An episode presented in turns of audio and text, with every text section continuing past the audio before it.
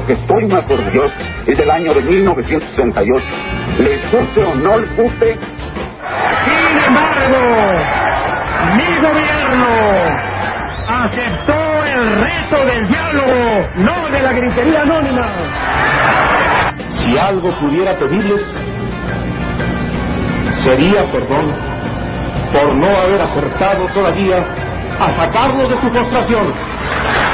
En nombre vigoroso pueblo mexicano que me honro en presidir, México envía por su conducto a todos los pueblos de la tierra un mensaje de paz y amistad. No somos pragmáticos, pero tenemos valores, tenemos principios, tenemos una filosofía de la vida que es ¿a quién conviene el rumor? ¿A quién puede dar ventajas la confusión? Cerrar filas y redoblar el paso. Esa será nuestra respuesta frente a los intentos de obstaculizar el avance de México. Yo tengo confianza, compatriotas, en el futuro de México. Mi confianza se basa en saber que una y otra vez los mexicanos hemos superado problemas. México reclama prudencia, no estridencia. México necesita que prevalezca la razón, no la cerrazón. México exige armonía, no anarquía. Ya, si gano de mí, como dice en mi tierra, haya sido como haya sido. In other words, a policy of comprehensive development on the territory, where the investment in infrastructure, infrastructure, infrastructure may be the trigger y desempeñar leal y patrióticamente el cargo de presidente de la República que el pueblo me ha conferido y que así no lo hiciere, que la nación me lo demande. Esto es lo negro del fantasma.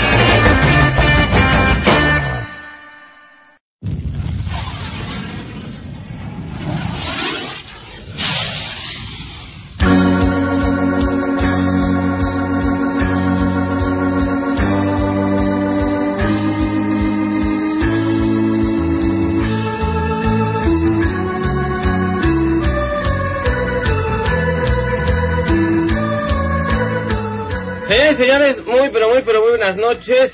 Hoy es domingo, el día es 12. El mes es mayo, el año es el 2013. Son las 22 horas con casi 4 minutos. Yo soy Brisno, el fantasma negro, amo y señor del inframundo del ciberespacio. Y usted que me escucha así, usted que está ahí escuchándome, está escuchando el programa número 14 de Lo Negro del Fantasma. Y muchas gracias por eso. muchas, muchas gracias de verdad. Este, una disculpa, la semana pasada el Fantasma Negro tuvo un problemón y no pudo llegar al programa 14, así que lo estamos reponiendo el día de hoy. Y, de veras, eh, no sabía que tuviera tantos fans que se preocuparon porque no hice programa. Como ustedes saben, el espacio de 9 Fantasma, de 10 de la noche a 12 del día, a 12 de la noche, perdón, ah, no imagínense, serían, serían 14 horas, no, de 10 a 12 los domingos en la noche, es única y exclusivamente para que usted que escucha Radio Nueva República y su tienes radio es de XN Radio, para que sea el momento de prepararse para irse a dormir porque ya llegó el fantasma negro, los va y, los va a correr a todos. el programa con menos rating comprobado de Radio Nueva República y lo, lo, si lo digo es porque es cierto.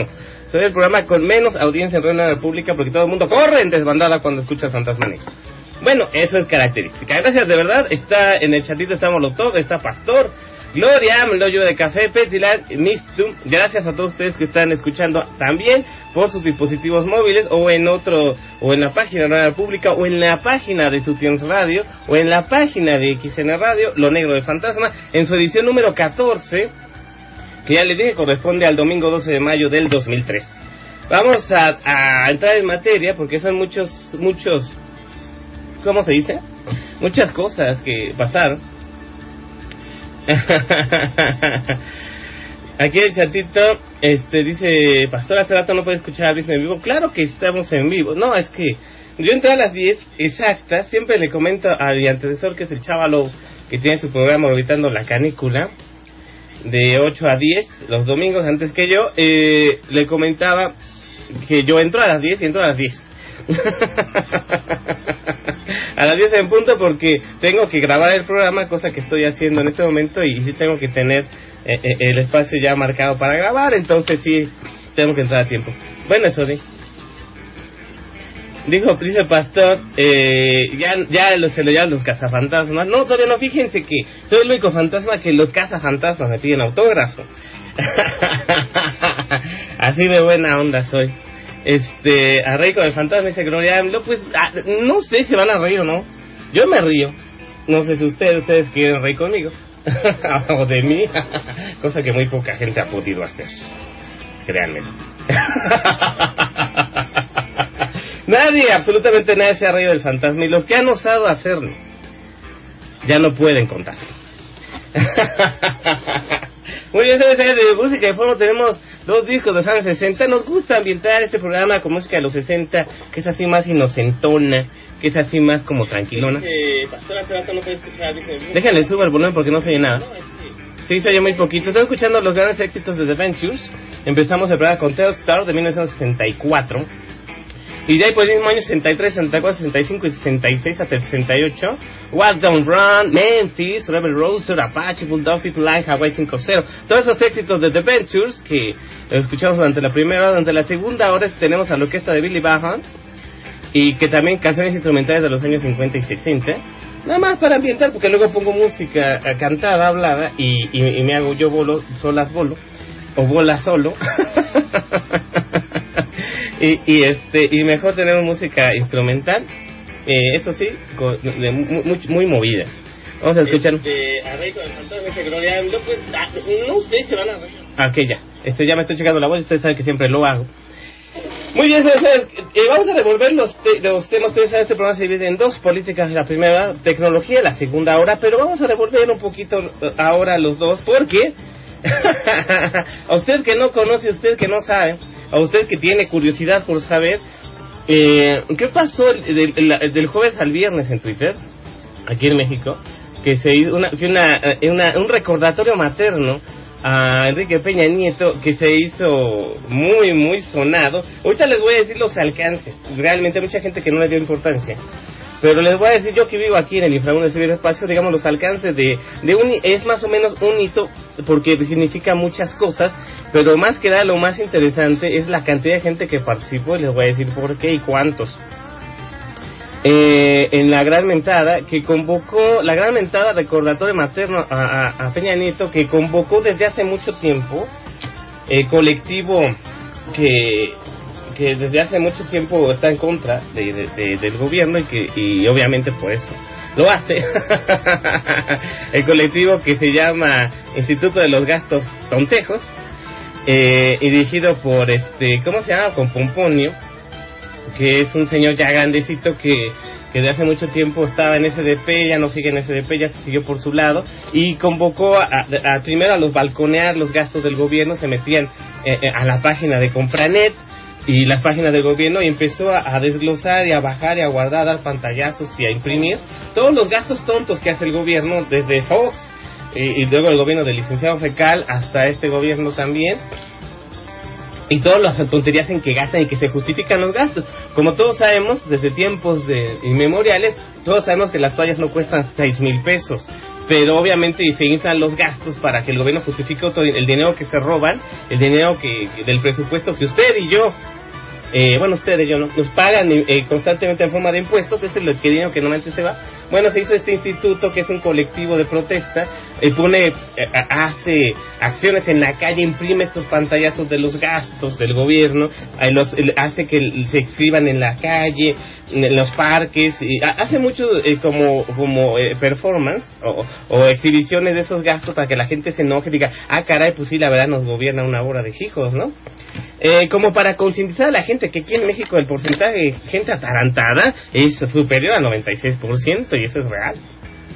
Eh, o prefiere estar viendo en este preciso momento, la mayoría de la gente en Twitter, por ejemplo, está hablando del fútbol, está hablando de las telenovelas de, de Televisa, de Televisión Azteca, eh, está hablando de los programas idiotas que están pasando a esta hora, las televisoras eh, abiertas. Entonces, imagínense qué tan grande trabajo tiene por delante cuando se trata de concientizar al paisanaje, concientizar a la prole. Un saludo a Paulina, a Paulina Nieto Proletini, que fue la creadora de la frase inmortal, que un saludo a la bola de tarugos, lo dijo con otras palabras, obviamente. lo dijo proles. Pues bueno, la prole es la que da de tragar, y, pero lo malo es que le seguimos dando de. El problema no es que nosotros mantengamos al gobierno, a la hija de Peña y al Peña mismo, sino que le seguimos manteniendo. Es el problema. Bueno, le decía yo que este colectivo, Instituto Nacional de los Gastos Tontejos, eh, desde el año pasado convocó a una mentada de mamá, a un recordatorio materno cada 10 de mayo en Twitter, y la, el año pasado eh, se, fueron 232 mil menciones de Peña Nieto en forma de mentada de madre en Twitter el, 12, el 10 de mayo de 2012 y se hizo ya una costumbre a tal grado que este año está ya todo preparado, la página lista con el hashtag de chifla tu madre, PN y todo esto, pero digamos que en cierto modo ya se habían preparado los peñabots y la gente del CISEN que controla estas cosas en Twitter. Y el mismo Twitter ya se ha preparado este, haciendo que, que todas las menciones de, de, del primer hashtag que fue chifla tu madre PN, el primer hashtag fuera como vetado, como que no apareciera. Eso se hace muy fácil, solamente digamos que gente que controla Twitter puede hacerlo muy fácilmente si sabe cómo hacerlo. Eh, pero la cosa con este año es que se cambió, muy, reaccionó muy rápido la gente, toda la gente que estuvimos supervisando el movimiento, se organizó muy rápido en lugar de poner el hashtag o el tema original, que es una mentada completa, se le agregó una re, rechiflas a tu madre pene.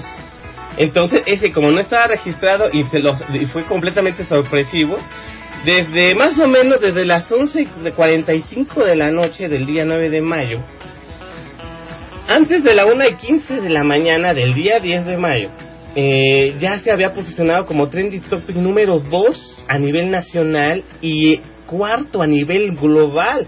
Como ustedes saben, los trending topics o los TT son los temas o las palabras o las frases que más se mencionan en Twitter en un momento dado y que se convierten. Los primeros 10 son los que alcanzaron por lo menos en un corto lapso de tiempo 500 mil menciones o 500 mil repeticiones. Entonces, antes de la una y cuarto de la, de la mañana ya había alcanzado algunos a escalar peldaños en los trending topics nacionales y globales, la mentada de madre a Peña Nieto, cosa que a mí me sorprendió porque el año pasado se tardó mucho en hacerse.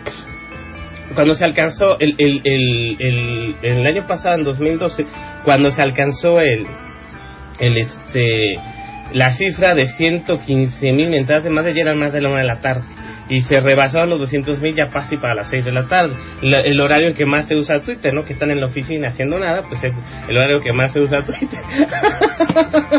bueno, en fin, ahora lo que voy es que esto se logró. Las 500 mil menciones, no, las 250 y tantos mil menciones que les permitieron escalar a los temas del momento, a los TTs, a los trending topics, se alcanzaron antes de las 2 de la mañana. Y durante un lapso desde las 2 de la mañana hasta las 4 de la mañana, rechiflas a tu madre PN se posicionó en el primer lugar de trending topics a, a, nivel mundial. Se posicionó ahí, estuvo ahí cinco horas, primer lugar global. Algo que nunca había pasado con un trending topic mexicano. Jamás en la historia. En un corto lapso de tiempo 500.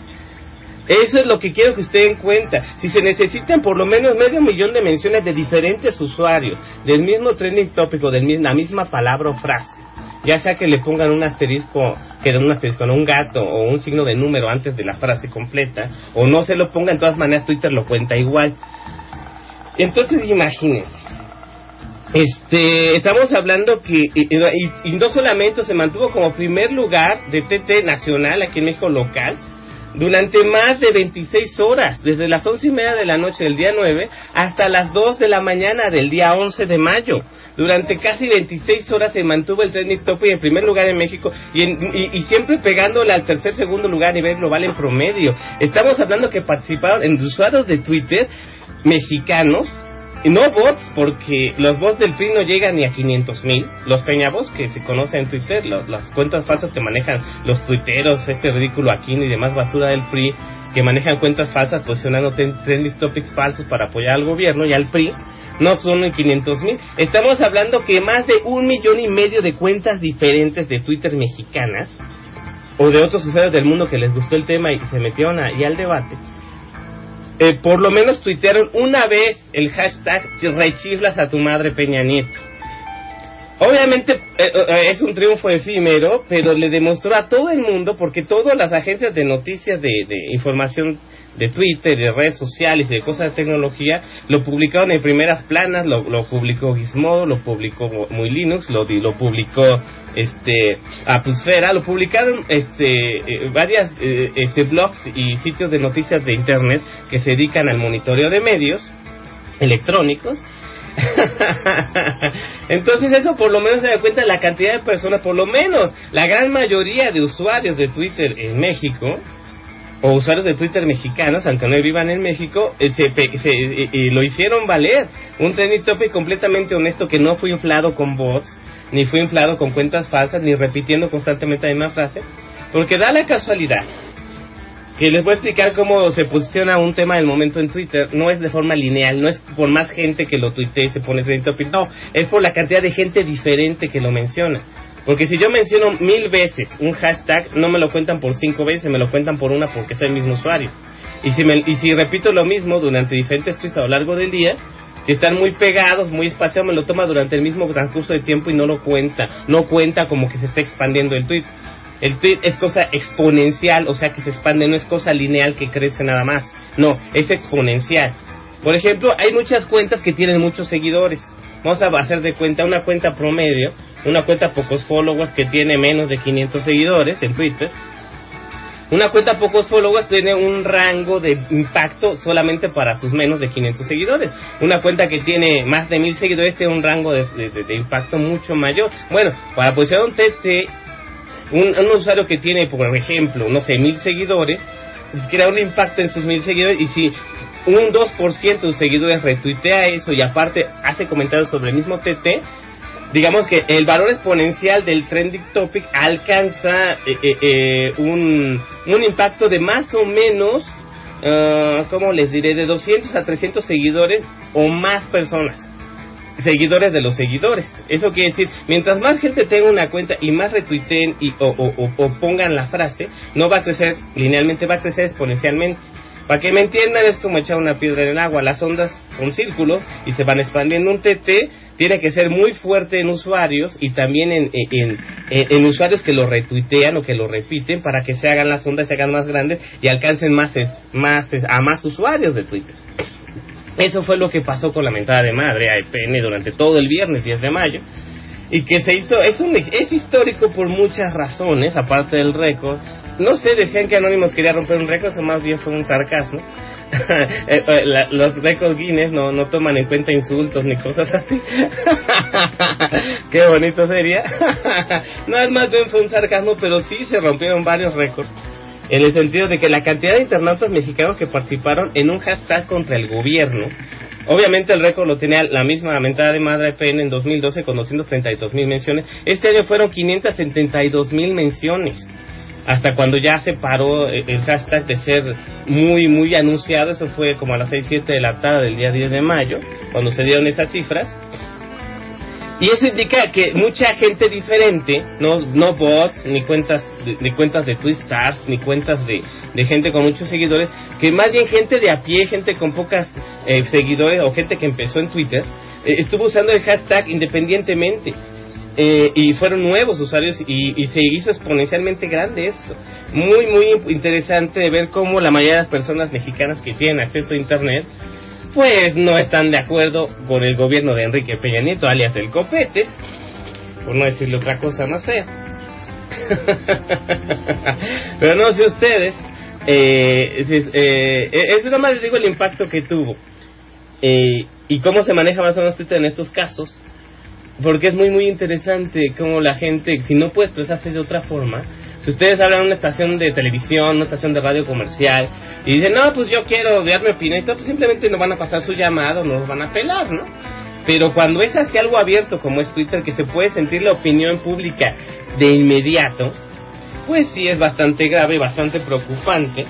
Yo diría que mi imagen, no, si yo digo, o Televisa dice que yo soy un presidente muy chulo, muy coqueto, muy padre, muy copetón, muy guapetón, cuando en realidad la gente que piensa en México le está mentando la madre y, y mantiene un, un trending topic eh, durísimo contra él durante más de 27 horas seguidas y en primeros lugares globales y en primer lugar local, nacional. Eso fue mucho más demostrativo que las elecciones del 2012. Pienso yo.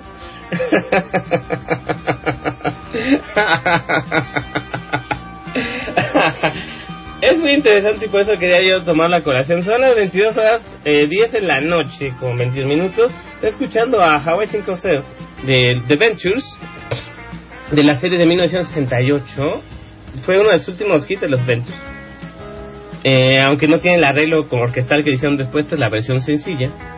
Déjenme escuchar. interesante cómo la gente, si no puede expresarse de otra forma, si ustedes hablan en una estación de televisión, Ahí está, perdón, me estoy checando el audio. Entonces, señores, pero eh, ahora vamos a platicar un poquito, hablando de política y tecnología.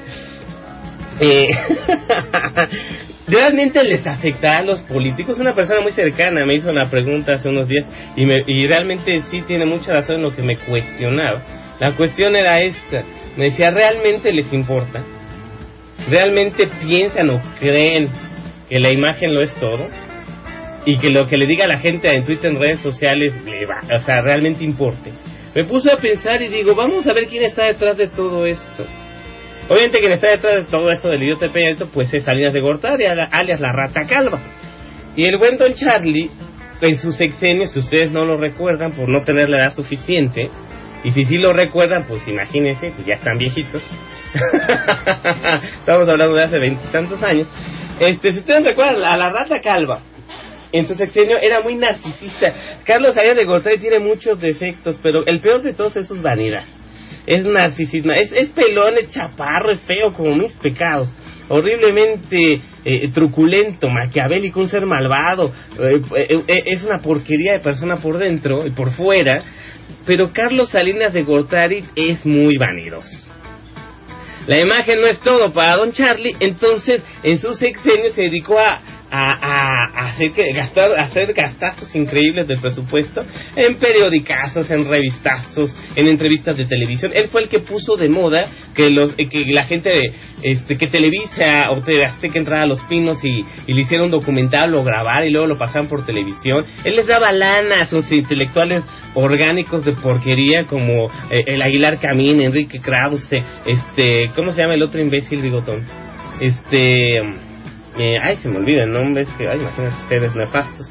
Este, no sé, un bigotón. Eh, eh, no sé, do- intelectuales que él pagaba, que les daba dinero para que este, le hicieran buenos, eh, eh, buenas críticas, que escribieran bien de él en los periódicos, que le hicieran reportajes de televisión. Él les daba buena lana. Octavio Paz, por ejemplo, ¿no? Si ustedes decían Octavio Paz, se me qué basura. Eh, por más bueno que ha hecho su trabajo en su juventud, eh, don Octavio es bas- básicamente un prista malísimo. O Jaime Sabines, por el amor de Dios, diputado del PRI tres veces. no, eh, no leer su poesía es un acto nacional. Basura, don Jaimito Sabines, qué asco. Eh, a los amorosos. Bueno, en fin, este, les decía que todos esos intelectualoides, a, punta de, de- dinero, de pesos que les, les soltaba Salinas, a punta de manas al cajón, es, eh, le, le hacían una imagen. Él quería que lo vieran como un gran estadista, el gran presidente, que se minimizaran o que de plano se omitieran sus errores. Salinas no tuvo errores, de 1988 a, a, a 93. Ustedes lean todos los periódicos y cosas oficiales de la época, excepto La Jornada y Proceso. En todos los demás era un semidios, era el Gorbachev mexicano, era la hormiga atómica, era el gran estadista, el joven tecnócrata que iba a salvarnos de la pobreza. Eso era, ustedes revisen si tienen tiempo de hacerlo, todo lo que se publicó entre 1988 y 1993 y Salinas siempre es, es un semidios. básicamente.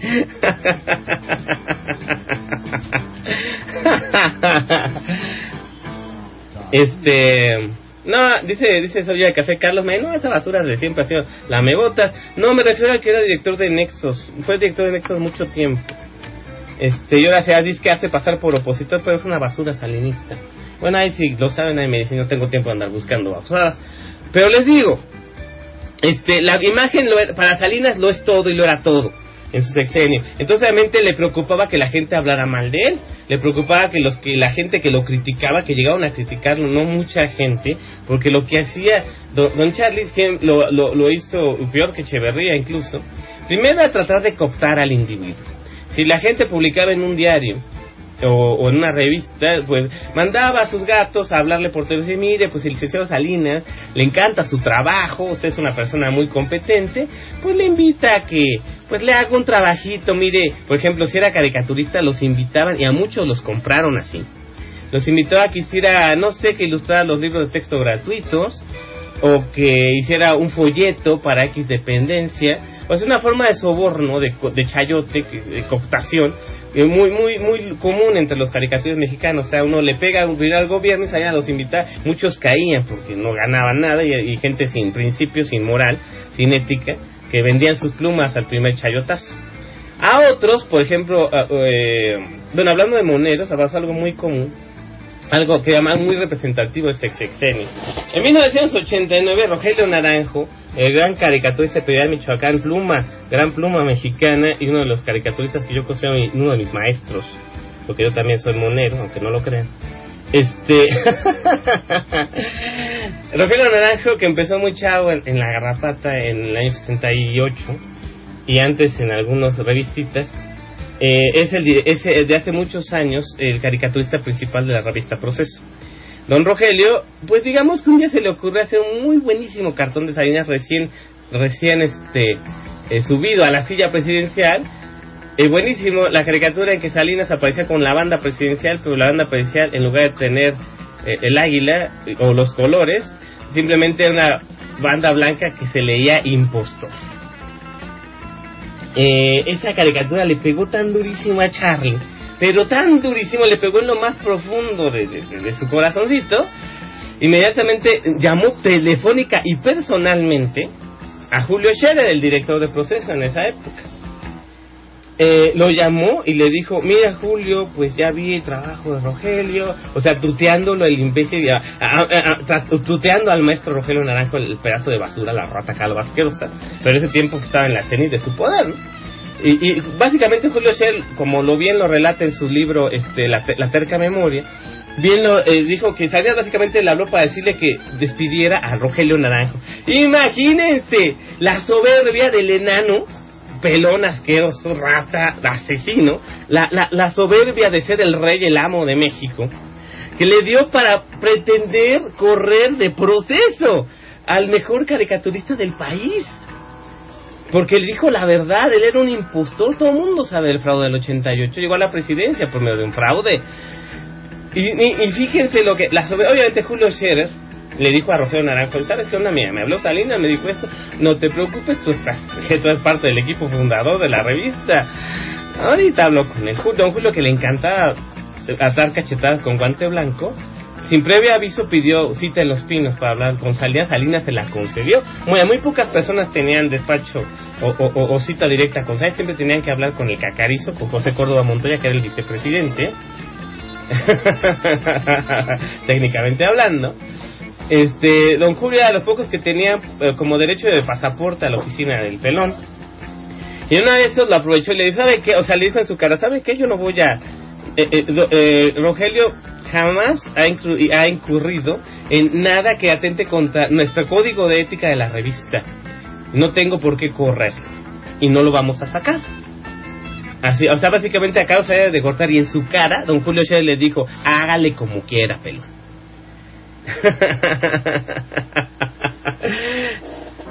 Salinas se quiso hacer el chistoso el diciendo dice no no es que mira pues la cosa es la imagen no dañan no me dañan a mí don Julio dañan a México voy a tratar de hacer la voz de Salinas hace mucho que no la hago mira Julio no me están dañando a mí, dañan a México.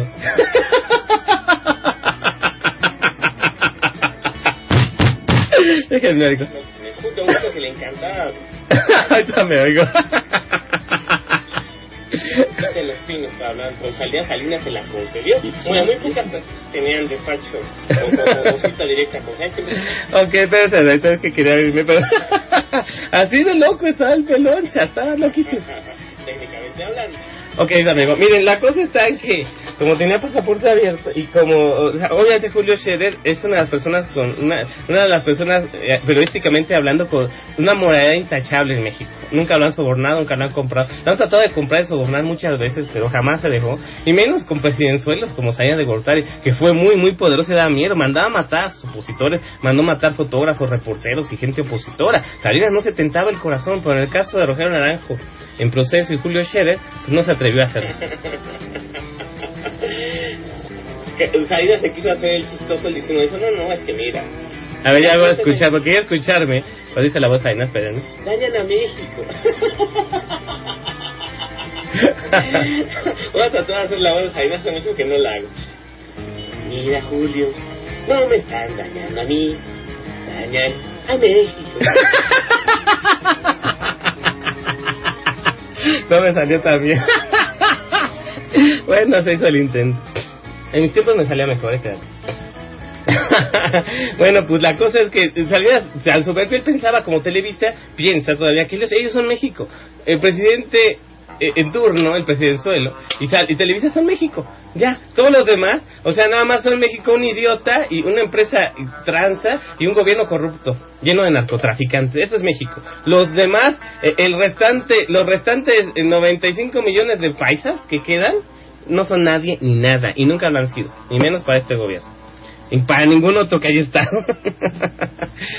Así de soberbio. Entonces le encantaba a él este eh, eh, la imagen, la onda de la imagen, que lo que le perjudicaba que dijeran que era tonto, que era malo, que era canijo, que era desgraciado.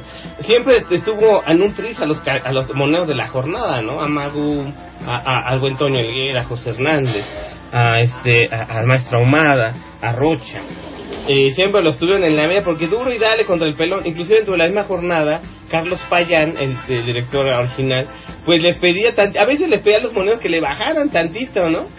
Como que no quería tener las mismas presiones que tenía Salinas, porque Carlos Payán obviamente no tenía las mismas las mismas ínfulas que tenía Julio Scherer para hablar directamente con Salinas. Obviamente Salinas nunca, nunca jamás habló con Carlos Payán, ¿no? Pero obviamente en la jornada, pues a veces les valía que esto y sí decían lo que querían decir durante el sexenio de Salinas.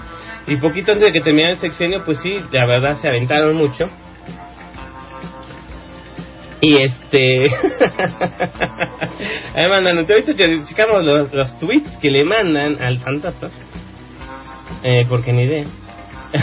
bueno, les decía que, que obviamente. Eh, sí, tenía que tener muchos pantalones eh, eh, la gente en pleno sexenio de Salinas de Gortari para decir lo que pensaba. Y todo esto se los trajo, las llevo a cuento porque eh, era muy difícil, no existe libertad de expresión en México real. Y, y en tiempo de Salinas era mucho peor y los poquitos que podían decir algo lo decían y lo defendían. La verdad yo respeto mucho a la gente que se dedica al periodismo real y no a las estupideces que llaman periodismo. Eh, desde un humilde monero hasta cualquier eh, editorialista o columnista que mueren por decir la verdad y lo hemos visto en los últimos años como el gobierno y los narcotraficantes coludidos con ellos pues matan a la gente que los que los balconea que les dice sus verdades. Y la verdad pues es muy peligroso. Pero la gente que realmente dice y lo hace ser todo nuestro aprecio nuestra admiración nuestro apoyo si se puede. Y utilizando las redes sociales que como un medio de expresión eh, se nota como la gente ama mucho al presidente, de verdad. Tiempos de Salinas hubiera sido igual. Una, imagínense una mentada de madre a Salinas en pleno 1992, por ejemplo. si se hubiera podido hacer, toda la gente pensaba lo mismo, pero no, como todos los medios o la mayoría estaban controlados por el gobierno, pues era casi imposible mostrar algo así. A ver, Natalie Sandoval nos escribe aquí en Twitter, nos dice, wow, Brice, ¿no? Amo tu programa, me hace reír mucho, además de que aprendo. Disfruto mucho tu programa. Muchas gracias a Natalie Sandoval que nos escribe. De verdad, muchas gracias a todos ustedes. Si quieren estar en contacto con el fantasma, Twitter, arroba Brisno, pueden mandarle un tweet al fantasma o un correíto, brisno.com. Eh, o aquí mismo en Chatito Nueva República, este, la nueva república.org, diagonal chat.html, aquí estamos completamente en vivo, por lo menos ahorita.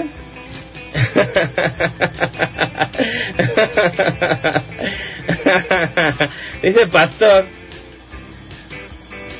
Ah, no, dice Gloria ya le está hablando el fantasma al fantasma, sí. sí, siempre me checo mi audio porque nunca sé si estoy en vivo o no. Entonces me habla a mí mismo. dice Pastor, ya veo, no, no se va, tu programa tienes buena audiencia. Pues eso está por verse. 54 tenemos ahorita, no me fijé cuando teníamos al principio. A ver si se mantiene. A ver si podemos mantenerlos.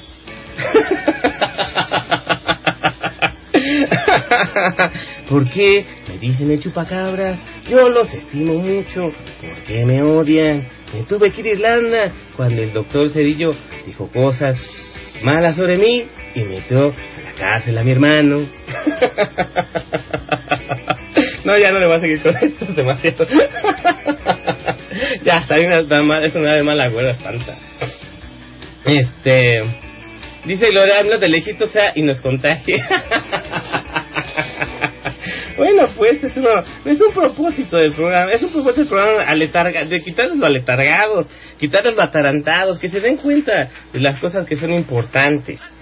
Eh, eh, básicamente es, es, el propósito de, de lo negro del fantasma y políticamente hablando, que seamos políticamente incorrectos.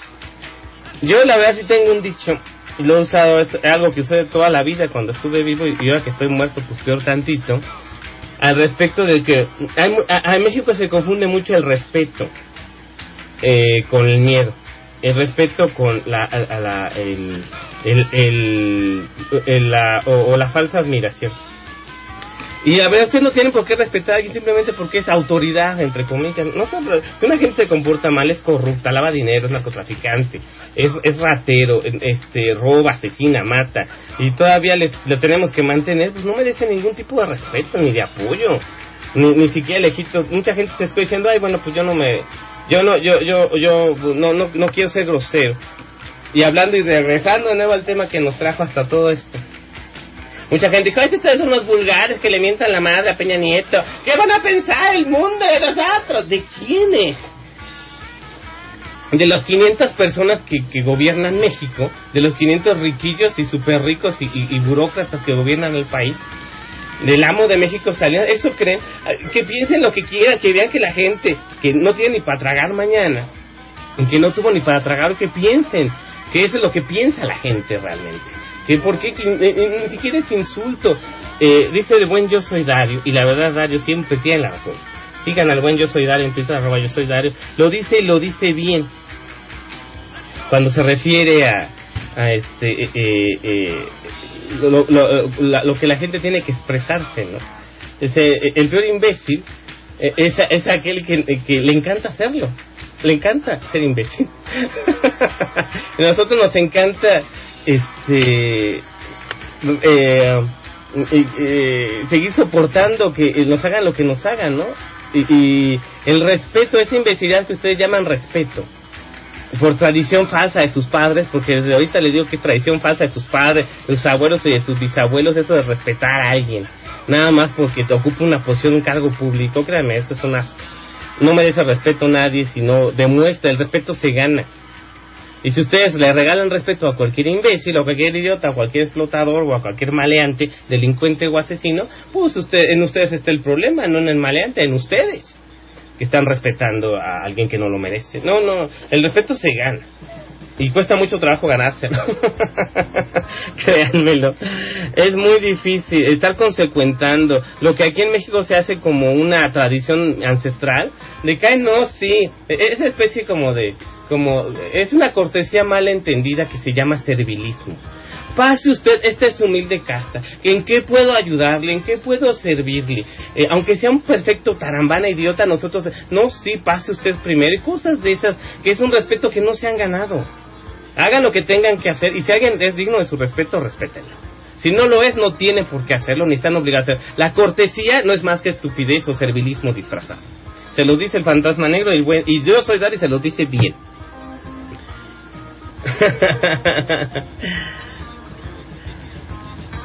este. Eh, dice Gloria, no, no estás en vivo, fantasma, ya estás en muerto. ¿Qué te preocupa? pues sí, ya estamos en completamente muerto, pero lo que preocupa es que pues es muy es muy fácil ver la perspectiva de cómo están ustedes desde aquí, desde aquí desde el inframundo del ciberespacio, es mucho más fácil ver la cómo la riegan, cómo la riegan, la riegan, la riegan durísimo. Eh, y, y, eh, desde afuera es mucho más fácil ver las cosas y ver cómo eh, eh, nosotros podemos llegar a pensar que hacemos cosas por tradición pero no las hacemos por convicción, hacemos cosas por costumbre pero no las hacemos porque realmente sabemos, pensamos y creemos en esas cosas.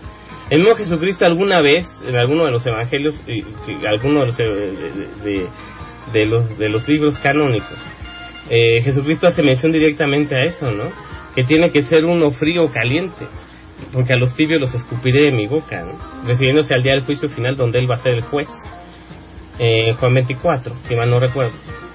Este, y que sí, inclusive a las personas se les puede, eh, eh, si uno defiende sus convicciones que uno esté equivocado, porque puede uno estar equivocado, si uno defiende sus convicciones a ultranza es digno de respeto, hasta la misma deidad respeta a las personas que defienden lo, en lo que creen, que tienen fe en lo que hacen. Pero si un Steve dice, ay bueno, pues que hagan lo que quieran, total, que a mí no me importe, pues eso, precisamente eso, los, los, los, los, los ¿cómo se llaman? Lo, lo, la gente pasiva, la gente eh, eh, eh, o que omite todo, que no se responsabiliza ni de lavar sus calzones. Hay gente que se dice muy progresista, no, yo voy a la lucha, yo hago, yo deshago, y no sabe ni lavar bien su ropa interior, se lo digo sinceramente, no sabe lavar ni sus calcetines, uno, uno, uno eh, ¿cómo se dice? Unos desobligados buenos para nada, ay no, pero estoy bien listo para la lucha, y que puros idiotas, no le crean a nadie que no sabe lavar un calcetín, si no saben hacer su cama, no le crean nada. Porque ahí se refleja la personalidad real de cada quien. Y este, y lo que en la mañana, porque siempre escucho o trato de escuchar lo más que puedo, las veces que puedo, el programa de 7 en las mañanas del domingo, aquí en Nueva República, que se llama ¿Sabía usted que? Con nuestra amiga y compañera 7 aquí en Radio Nueva República, transmitiéndose de 11 de la mañana a 1 de la tarde, por cierto, los domingos. Y siempre trato escuchar su programa, y el programa del día de hoy en la mañana estuvo muy más que excelente y se refería a esas cosas. Se refería al compromiso que la gente debe tener con las cosas en las que cree y sí hace pensar mucho. Está hablando del movimiento de esos 132, cómo empezó, que empezó obviamente con mucha efusión y que empezó con muchos buenos deseos y que al final acabó cooptado por sus mismas escuelas, ¿no? O por sus mismos dirigentes que son eh, repugnantes escuelas de derecha, ¿no? la, la, escuela de los jesuitas, que es la Universidad Iberoamericana, eh, y la escuela de los, de, y, y, o, la Universidad de Anáhuac, o el Instituto Cumbres, que es de los de legionarios de Cristo, de los pederastas del padre Maciel qué horror, qué horror. Yo no, yo no, imagínense, yo no he encontrado a nadie que sea egresado de la Universidad de Anáhuac y que esté orgulloso de eso, ¿eh? Yo soy de la Universidad de los curas que violan niños. ¿Qué? Y no, en serio, ¿eh? Conozco a varios y no están orgullosos de su alma mater llena de violadores de niños. ¿Qué asco? Este. Bueno, a lo que voy es que. Mm, mm, mucha eh, eh, de esa idiosincrasia o de esa manera de pensar y como decía Seti bien del Yo Soy 132, eh, está neutralizado básicamente eh, ese movimiento que empezó siendo espontáneo desde allá hace rato, pero acabó obviamente los mismos miedos que te metes, las mismas educación de derecha de que no, pues no, eh, te va a costar trabajo encontrar trabajo, no te vas a colocar bien, si hablas más del gobierno, pues obviamente los empresarios están a favor del gobierno, pues tienes en tu historial de, de que tuviste un revoltoso rojillo, pues es muy difícil colocarte y los empezaron a amenazar y, y al final ya todo se fue al carajo. Y era de esperarse. Obviamente estamos hablando de que ya hace 40 años Echeverría los mandaba a matar o, los presionaba o los cooptaba a los chavos que habían quedado del movimiento del 68. Entonces imagínense ahorita con 40 años más de ingenuidad y de 40 años más de necesidad, pues a un chavito de 70 pues lo ofrecen un programa en un canal pinchurriento de Televisa, como el Atolini, por ejemplo, y va y, y, hasta se baja los pantalones y dice, no, ¿qué más me van a dar? La neta.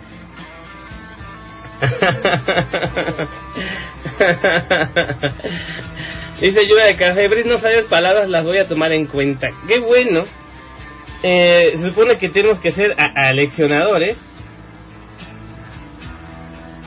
Este. um, aquí ya me hice bolas, perdón, es que estoy leyendo. Dice, Pastor ya se va, ya te veo sus deberes nocturnos. Gracias, Pastor, por escuchar hasta ahorita el programa. Siempre se queda lo que puede el buen pastor, tiene que pararse temprano. Estamos, eh, eh, vamos a una pausita, señores. Estamos aquí en chatito, gracias a Pastor que ya se va, a Wookie Darling, a, a Mistu, a Petilan, Ayuda de Café, a Gloria Amlo y a Molotov que están aquí en el chatito Nueva República, escuchando lo negro del fantasma, a Natalie Sandoval, que oh, nos quedó una pistola grande aquí en Twitter, gracias a Natalie. Muchas gracias, de verdad. Este, estamos escuchando a los Ventus, les digo, escuchamos el primer, todo el disco, las 27 canciones que conforman el disco de los Ventus Greatest Hits, los grandes hits de los Ventus, que se publicó en 2001, pero abarca canciones de 63 al 67, al 68. Ya escuchando un cover de La Casa del Sol Naciente, de House of the Rising Sun. Eh, vamos a ver qué canción les pongo que eh, se las prometí.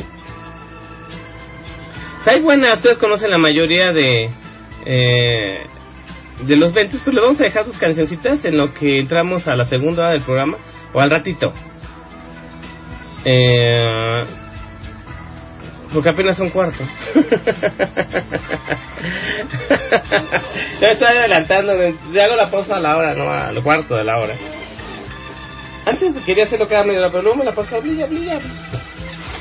Ah, ok, estamos grabándonos bien, no hemos salido del aire, todo perfecto. Estamos transmitiendo en tres frecuencias. Les recuerdo, estamos en la Nueva República. Pueden escucharlo libremente en www.lanuevarepublica.org o si prefieren lo pueden escuchar directamente en su Teams Radio, su teamsradio.blogspot.mx o en XN Radio, xnradio.blogspot.com. Estamos transmitiendo completamente en vivo a tres estaciones de radio hermanas y completamente diferentes. Estamos grabando el programa a partir de, de hoy, un poco más al ratito. Eh, vamos a subir el programa completo, íntegro, a, a nuestra cuenta de, eh, a nuestro al podcast de Fantasma Negro que está alojado en iTunes eh, o puede escuchar directamente en la página de, de Fantasma Negro, el blog de Fantasma Negro, brisno.blogspot.com eh, o si están suscritos a iTunes, encuentran el, podcast de Fantasma Negro en iTunes, simplemente píquenle ahí o búsquenle en iTunes eh, Brisno o podcast de Fantasma Negro y ahí en, en iTunes y ahí bájenlo a, a su computadora Mac o a su dispositivo Apple, iPhone o iPad o lo que quieran. Y si no les gusta Apple y lo pues eh, no importa, pueden descargar todo el contenido del podcast de Fantasma Negro directamente en la dirección podcastfantasmanegro.blogspot.com o en el RSS del podcast que estamos alojados en Feedburner, feedburner.com diagonal el podcast del Fantasma Negro. Así de fácil, no es fácil librarse del fantasma. Eh, si lo quieren escuchar lo pueden hacer muchas veces. El podcast lo subimos mañana, bueno al ratito y mañana está disponible en iTunes a partir de la madrugada de hoy. ok, bueno ya, em, ya hice el comercial gigante. Es, es por hacer el principio del comercial de eh, las repetidoras del Fantasma Negro, el podcast y todo esto. Nomás me falta decir que puedo mandarles copias del programa. no, porque son 20 megas, pesa mucho. ok. Eh, ah, vamos a la tecnología. Tenemos buenos temas también para la próxima hora. Pero dejen, quiero, quiero cerrar la hora de política. Bueno, estamos hablando de Twitter. Y de política. Eh, decía, les comentaba yo que hace una rato unas personas me comentaban y me preguntaban, ¿realmente les importa? Y empezamos todo el tema de que sí les importa su imagen a tal grado. Eh, Salinas y Peña Nieto, Peña Nieto no, pero al equipo que rodea Peña Nieto, Televisa, gente de Salinas, su propio gabinete de idiotas, les preocupa mucho la imagen pública del Copetes. El Copetes, si ustedes ven eh, en Japón, eh, páginas especializadas en política, en Europa, en Estados Unidos, todos se refieren a Peña Nieto como un presidente tonto o como un, o, o como un, un- un presidente tontuelo de, de Latinoamérica, de un país bananero. No lo dicen el gran estadista. Todavía Salinas logró algo de, que se tragaran los japoneses y los gringos, de que era un gran estadista. Salía en la revista Forbes, en la revista Fortune, salía en la revista, en, los grandes diarios, en el New Yorker, eh, en los grandes diarios gringos como el New York Times, el Los Angeles Times. Salía Salinas como el gran héroe. Hasta los gringos, era tan bueno Salinas es- este, en la, ¿cómo se llama? Eh, en la simulación, que hasta los gringos se tragaron eso de que no, un gran estadista, no, de los españoles lo amaban, ¿no? Había una revista estúpida eh, en la época de, Salinas, en España, que se llama Vuelta, Vuelta 16, el rec- a cambio 16, pero Vuelta era otra cosa. He vuelta la, la revista de Krause y Paz, ¿no? Aquí producción, ¿por qué no me avisan? Estoy diciendo tonterías al aire. Cambio 16, una recta española de ultraderecha que amaba a Salinas, hasta puso su cabezota calva y sus orejotas en primera plana. de hecho, de, ese- de esa revista de Cambio 16, se hizo una burla o- muy buena proceso. Ma- mandó a uno de sus fotógrafos, Carlos Ballinas, lo mandó, que era, que, que era el que cubría presidencia, y el buen don Carlos, en algún, antes de algún salida a balcón presidencial de Salinas, algún 16 de septiembre, antes de salir le tomó una foto por atrás. Salinas, si ustedes ven que se ve ridículo de frente, imagínenselo por atrás, nomás se le ven las orejotas y el cachito de pelo que le crece y la calva en forma de foco.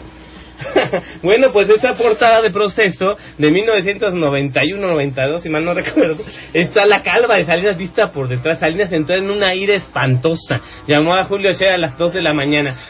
Oye, Julio, eso no se hace. Así, completamente fuera de sí el enano, la rata calva. ¿no? Eh, en la simulación. Pero Julio César ya no tuvo que ir a los pinos para pues, de- decirle lo que pensaba, simplemente dice, mire, el, número ya salió, hágale como quiera. Salinas discretamente mandó requisar de los ambos varias de las es- varias de esas revistas de prosa, por eso mucha gente no la conoce. Y mandó al, al CITAM, que es la distribuidora de papel, la distribuidora de revistas de aquí del Distrito Federal, a nivel nacional también, CITEM se llama, este, a que decomisara o que comprara en bola toda esa emisión del proceso. Los que la tienen todavía tienen una joya de salinismo. La portada del proceso donde sale la calva de Salinas al revés. O sea, que sale de atrás porque se ve ridículo Salinas, su calvota y, la primer, como primer plana de proceso. ¿no? Fue histórico, hasta se ganó un premio. Como decían los españoles idiotas de cambio 16. ¡Idiotas!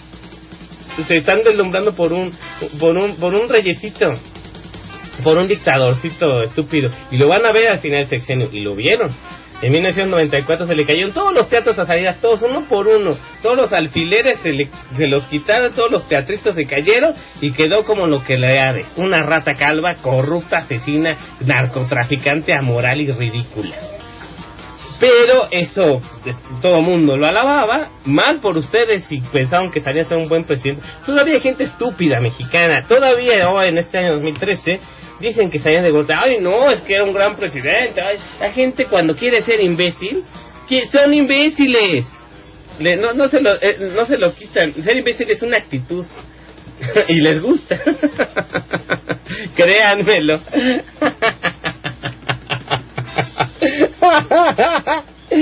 Ay, qué cosa. Señores, las 22 horas 10 en la noche con, 40 con 53 minutos. Escuchamos Wipe Out con los Ventures. Eh, vamos a escuchar después, como le dije, a la orquesta de a la orquesta de Billy Baja, canciones instrumentales de los años 60, nomás para que sea un ligero quemón. A ver si te repetimos unos, este, unas rolas de los Ventures, ¿no? Vamos a escuchar, este, Hawaii 5.0, que ustedes las conocen muy bien, de la serie de los 60, y después vamos a escuchar What Don't Run, Camina no corras, que fue el primer éxito que tuvieron los Ventures allá por el 63. Esta es la versión de 1964 en vivo. Así que ustedes saben, eh, buena música. Si no les gusta el programa, por lo menos proponen buena música. Bueno, es lo que yo creo. A menos que ustedes me digan otra cosa. Muy bien, bien, señores. Esto es el programa número 14 de Lo Negro del Fantasma. Yo soy Brisno, el Fantasma Negro. Amo y señor del inframundo del ciberespacio. Estoy completamente muerto, transmitiendo completamente en vivo. en Radio Nueva República, en su tiempo radio y en XN Radio. Voy y vengo a escuchar los Ventus. Y usted está escuchando, por supuesto, Radio La Nueva República.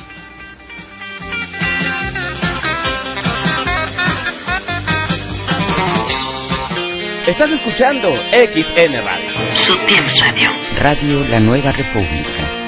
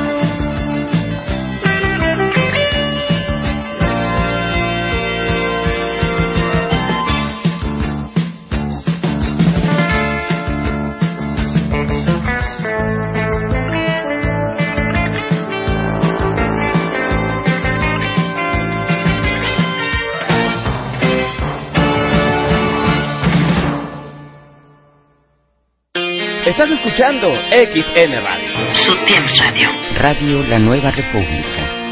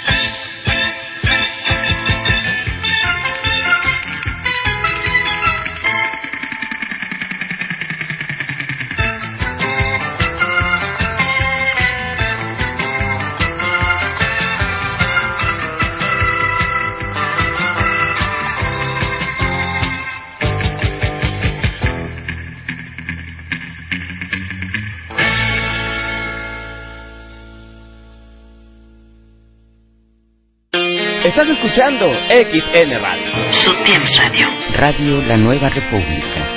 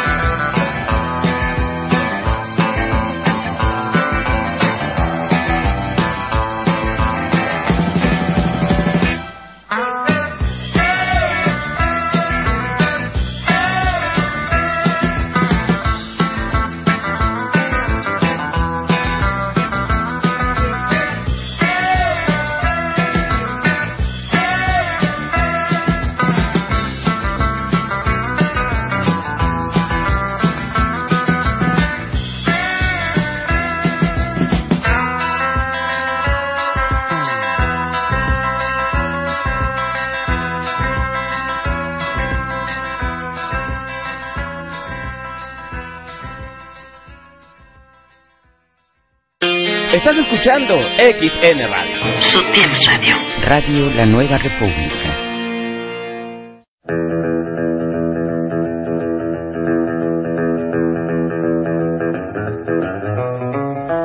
Señores, señores, estamos de regreso aquí en la Nueva República. Su tiempo Radio XN Radio. Esto es el programa número 14 de Lo Negro del Fantasma, correspondiente al domingo 12 de mayo del año 2013. Yo soy bien el Fantasma Negro, muchas, muchas gracias a todos ustedes que escuchan. Pues, ¿Cómo no? Si tenían que eh, empezar la desbandada. Aguantamos como 40 minutos con más de 50 oyentes en el servidor de Radio República, pero lamentablemente ya bajaron a 46, ya empezó la desbandada. Dicen, no, es que el fantasma negro está hablando mal del presidente Salinas. que se vaya la porra, la rata calva y los que confían en él. Carajo. Este, si no les gusta, ni modo. Pues, no, bueno, también aparte, ¿no? De que pues ya es tarde y quieren dormirse. Yo lo comprendo perfectamente. Yo no duermo, así que, bueno, en un momento dado, pues a lo mejor pude dormir, pero pues yo no duermo, así que, pues no. Muchas gracias a todos ustedes. Siguen aquí en el chatito. Este, Mistu, Petiland, Lluvia de Café, Gloria AMLO y Molotov, que no está. O sea, deja la computadora prendida, pero en realidad no está. Así que ya no lo voy a nombrar. Aquí, y vamos a empezar con una tecnología la Nueva del Fantasma. Ya llegó la hora, exactamente a las 23, 23 horas 11 en la noche con dos minutos. Vamos a hablar de temas. Me, acaba de tuitear mi buen amigo Pedro Romero desde Ecuador y me dice que déjenle el tweet para no decir mentiras. Y de saludos, bien, lo mejor el domingo lo de tecnología. ¿Qué tal? Nokia va con todo con sus teléfonos categoría baja Nokia Asha 501. Ah, es cierto. Yo también leí la noticia del lanzamiento de la nueva categoría de Nokia que no le está funcionando bien sus teléfonos de gama alta que le pusieron Windows Phone, en el pecado llevan la penitencia, entonces están tratando de conquistar el mundo con teléfonos baratos, pero con muy buena tecnología, ahorita hablamos de ello. Eh, tenemos que hablar un poquito acerca de la noticia de la semana, esto sí es la noticia de la semana, y les vamos a explicar porque está un poquito, es chusquísima, es buenísima, y nos habla bastante, nos habla en realidad, nos dice mucho este eh, nos dice bastante con respecto a, lo que representó Windows durante más de treinta y tantos años, casi cuarenta, para la informática a nivel mundial, que es una soberana porquería Microsoft y sus productos, incluyendo Office, Windows y demás barrabasadas, de, eh, eh, el Silverlight, eh, y todos sus programas ridículos, mal hechos, mediocres para gente mediocre de Microsoft bueno, la noticia es tal que ustedes conocen, o si no conocen, permítanme explicarles, la estación, la estación Espacial Internacional, que durante mucho, mucho tiempo este, ha andado en órbita, bueno, de mediados de los años 90, la Estación Espacial Internacional,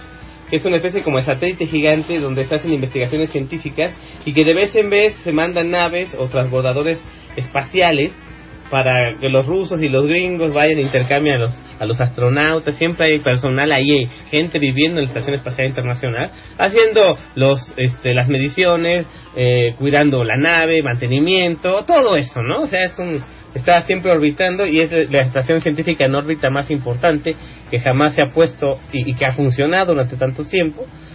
Bueno, en la Estación Espacial Internacional, como ustedes saben, pues se usan computadoras, ¿no?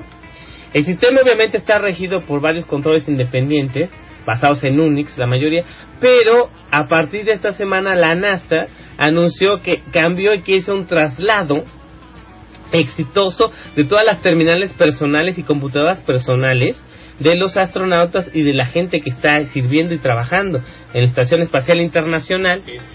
Hizo el traslado exitoso, migró de usar Windows XP y Windows 7 los borraron y quitaron esa cochinada de las computadoras de la Estación Espacial Internacional y sácate las babuchas, ahora usan Debian, la versión más nueva liberada que es la Debian Squeeze o Debian 7. Obviamente un sistema operativo basado en Linux y es uno de los sistemas operativos más viejos de Linux que es el Debian. Y la versión más nueva que se acaba de liberar hace apenas dos semanas que es Debian 7 Squeeze. Ahora hasta la Estación Espacial Internacional usan Linux ya no usan Windows XP y Windows 7 como venían utilizando hasta hace apenas una semana. Nada más tenemos que decir cómo te quedó el ojo a Steve Ballmer y a Bill Gates, eh, los dueños de Microsoft. y si en la estación espacial no usan Windows, ¿ustedes por qué lo usan?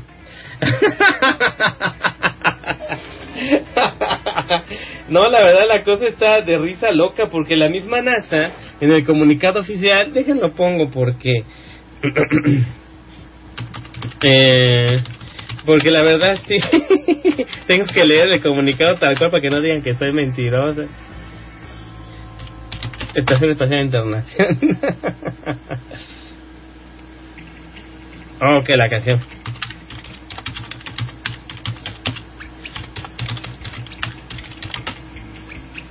Estación Espacial Internacional. Noticias. Corrigen fuga de amoníaco. Eh, ah, no, eso fue en 2005, ¿no? ¿Dónde está? Hay que poner las cosas en orden. Aquí está. Encontré, perdón por la tardanza, es que no tenía noticia a la mano. Les, les leo la más un poquito.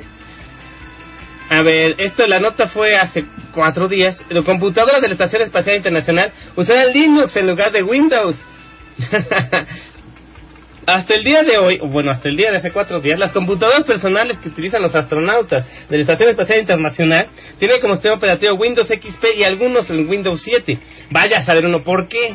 Eso dice la nota. Sin embargo, eso está a punto de cambiar luego del anuncio de, de United Space Alliance la organización que gestiona el Lenovo ThinkPad, que manejan a bordo las computadoras Lenovo, que se manejan a bordo, y la NASA en conjunto comentaron lo siguiente. Migramos funciones claves que hacíamos en Windows hacia Linux, porque necesitábamos un sistema operativo estable y confiable. ¡Auch! Necesitamos un sistema operativo estable y confiable. Dios santo, Dios santo. Y luego ustedes dicen que Windows está chido. No, no, no, no, no, no sabe. Hasta los mismos astronautas lo reconocen. Linux es la neta y Windows es una porquería, la porquería que siempre ha sido. Pero ustedes necios. Así, más de una docena de equipos ahora tendrán instalada la distribución de Linux Debian 7. Los que además estarán libres de virus por completo. Sabemos que las computadoras han sido infectadas por lo menos un virus en su carrera. En 2008, un cosmonauta ruso llevó una laptop con un gusano eh, Gamima AG que se contagió rápidamente a todos los equipos de a bordo, declaró la United Space Alliance. Aparte de eso, sabemos que Windows XP le queda solo un año de vida, ya que el día 8 de abril del año 2014 Microsoft abandonará el soporte para este sistema operativo, descontinuándose actualización de seguridad y estabilidad.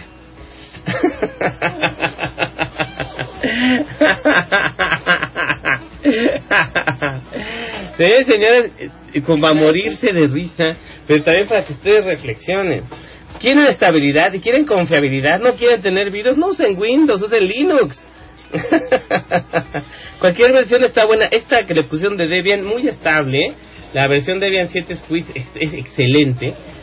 Eh, eh, no es difícil de usar, pero si ustedes no saben mucho de Linux, pueden usar una estación, una, eh, pueden bajarse cualquier versión completamente gratis de Linux, software libre que se distribuye libremente en Internet o en alguna tienda especializada de cómputo les pueden regalar un CD o ustedes nada más pagan por el CD y les graban Linux en él y ya lo pueden instalar en su casa, en su computadora personal. O lo pueden probar antes de instalarlo. O sea, Linux es increíblemente bueno. Y hasta la estación espacial dicen, oh caray, pues es que Windows, muchas broncas, mejor nos pasamos a Linux. si en el espacio usa Linux, imagínense, ¿usted por qué usa Windows entonces? No lo haga, deshágase de su porquería. Estamos hablando también un poquito acerca de su redes sociales. Vamos a hablar un poquito de eso, pero vamos a seguir la noticia que nos dio nuestro buen amigo Pedro Romero para los teléfonos Nokia que acaban de salir. Como ustedes saben, Nokia se pasó al lado oscuro cuando dejó de, mantener su sistema operativo para sus teléfonos de gama alta que fue Symbian. Durante muchos años Nokia, sus teléfonos de gama alta con Symbian fueron la neta de los teléfonos eh, eh, muy confiables, muy competitivos, eh, con muy buenas prestaciones, cámaras excelentes. Muy hasta antes hasta antes que llegara el iPhone en 2007 después ya como que Nokia se espantó y no sabía qué hacer porque su competencia directa que era el iPhone pues en los teléfonos de gama alta. En esa época todavía no existían terminales con Android. Entonces eh, Nokia, lo, la verdad, le dio un guamazote Steve Jobs a Nokia y no supo qué hacer. Y en lugar de renovar completamente el sistema operativo Symbian, prefirió, prefirió quitar el Symbian y ponerle a Windows Phone, que era una porquería en 2007, pero, pero pues hicieron la alianza y ya hasta 2010 empezaron a sacar las primeras terminales con Windows Phone 7 que eran un asco y eh, después con Windows 7.5 y luego con Windows 8, Windows Phone 8 y siguen siendo un asco de teléfonos y son carísimos. Quieren por un, por ejemplo, no tan caros como un iPhone, pero sí por un Lumia 800 an- que tiene Windows Phone 8, quieren unos 7 mil pesos, están completamente imbéciles, que creen que uno les va a comprar eso y por ese dinero. Así que Nokia bien que sabe que obviamente tener unos teléfonos de gama alta decentes no lo es todo en la vida. Y Nokia se ha mantenido porque vende cantidades extraordinarias de teléfonos de gama baja económicos y a eso no les puede poner un sistema operativo complicado ni caro. Entonces lo único que hicieron en 2000, les- déjenles cuento la historia un poquito de la línea Asha de Nokia. En 2010 tuvieron mucho, mucho éxito Nokia en las terminales de gama baja cuando crearon un teléfono, el primer teléfono económico que tenía conectividad Wi-Fi y que se vendió en mercados emergentes, le hace países bananeros o países muy pobres, le hace México y todos los demás, mm, sur de Asia, Sudamérica, Centroamérica, México. Bueno, estos países pobres, dejados de la mano de Dios, Nokia les vende terminales baratas, pero con teléfonos muy baratos que eran muy, eran muy básicos. Pero a este les metió el primer teléfono con Wi-Fi, incluido que no era tan caro, el Nokia C3. El C3 fue el teléfono, la terminal que acercó las terminales con Wi-Fi y con conectividad a las redes de Internet. Era 2G todavía, el Nokia C3 no era 3G, pero sí tenía Wi-Fi y con un precio bastante accesible cuando salió al mercado, salió creo que salió costando algo así como 63 euros, algo así como 85 dólares, eh, al final, en mediados de 2010. Y fue el teléfono, es el teléfono que más ventas Nokia ha tenido en teléfonos de gama baja, arrasó con todo y puso un parteaguas. El sistema operativo que utilizaba era una modificación muy intensa del Nokia, de- del sistema operativo S40, el básico de Nokia. Lo modificaron mucho para que tuviera Bluetooth, para que tuviera conectividad Wi-Fi, le metieron algunas aplicaciones, pero seguía utilizando las mismas aplicaciones Java de siempre. O sea, los mismos jueguitos y aplicaciones Java de siempre. Lo seguí utilizando. Eh, y este y con muchas con algunas modificaciones como bien les decía yo. Y fue un exitazo Eh, hasta la fecha algunos de ustedes tienen un C3 o conocen a alguien que tiene un C3 todavía bueno a partir de ahí se les prendió el, el- eh, se les prendió el foco a los de Nokia pues vamos a venderles teléfonos parecidos al C3 más buenos que el C3 sin gastar de más nosotros a estos precios competitivos y les acercamos el internet y el wifi y todo lo bueno a la gente más pobre y que le consuman todo.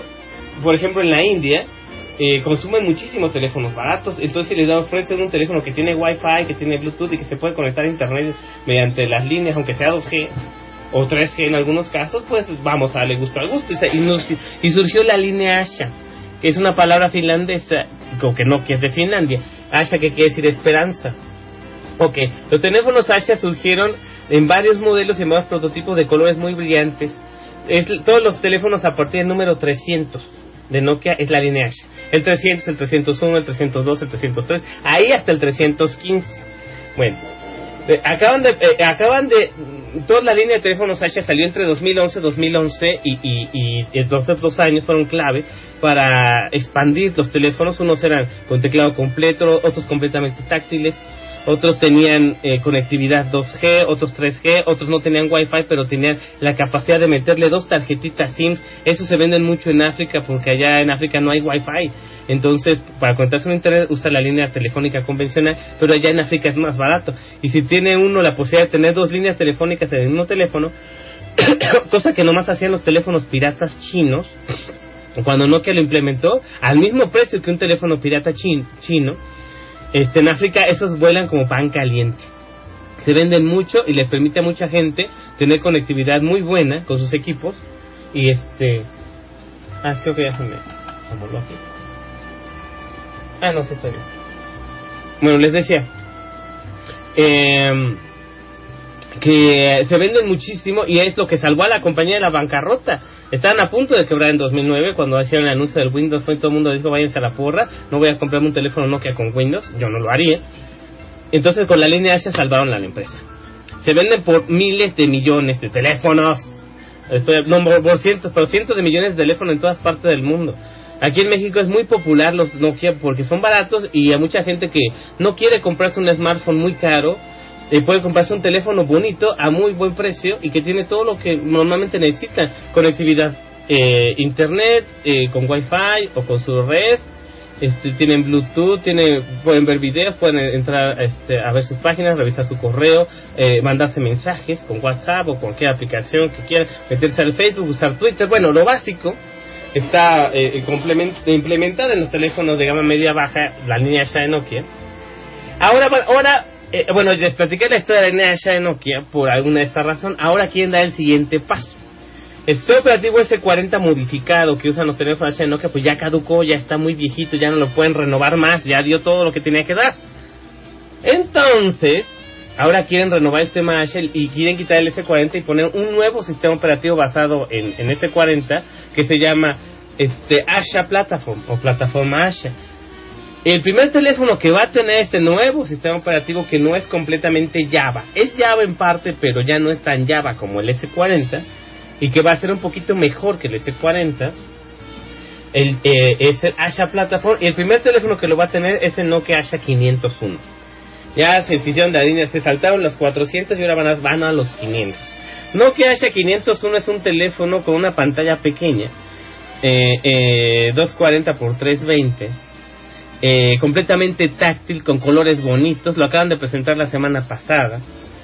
Eh, es 2G, el primer modelo que van a sacar va a ser para la India y para el sur de Asia. Después en junio van a sacar el teléfono que va para Latinoamérica y ese va a tener Wi-Fi 3G. Eh, mejor implementados y con una línea un poquito más alta y van a costar 99 dólares o algo así. O sea, no se van a salir del precio original que era de 1500 a 1400 pesos. Ahorita, por ejemplo, un Asha aquí en México anda costando eso 1600 pesos, el 311, que es el más popular y que tiene más funciones, que es completamente táctil. Eh, entonces, el teléfono es muy parecido a un iPhone. Es cuadrado, tiene un botón de retroceso. El único botón que tiene al frente es un botón de retroceso en la parte de abajo. Tiene carcasas intercambiables de colores en la parte de atrás, pero por el frente es completamente negro. Eh, tiene botón de volumen al lado, el botón de, bloqueo también al lado. Un, conect- puede conectar sus audífonos, su cargador y su cable de datos en la parte de arriba. Pero lo importante de este teléfono no es tanto, no es muy novedoso, es un cuadradito muy muy fácil de usar, muy la pantalla podría ser un poco más grande, pero mantuvieron el, el tamaño estándar 240 x 320 píxeles de resolución. Una cámara de 3 megapíxeles que es muy buena, no es de 5, pero saca muy buenas fotos. Yo la mayoría, por ejemplo, yo la mayoría de fotos que subo a mi Twitter, arroba brisno, las saco con una cámara de un 311, que es una cámara de 3.2 megapíxeles, y la verdad no, no desmerecen. Eh, Cumplen su cometido y son fotos muy chistosas, de hecho.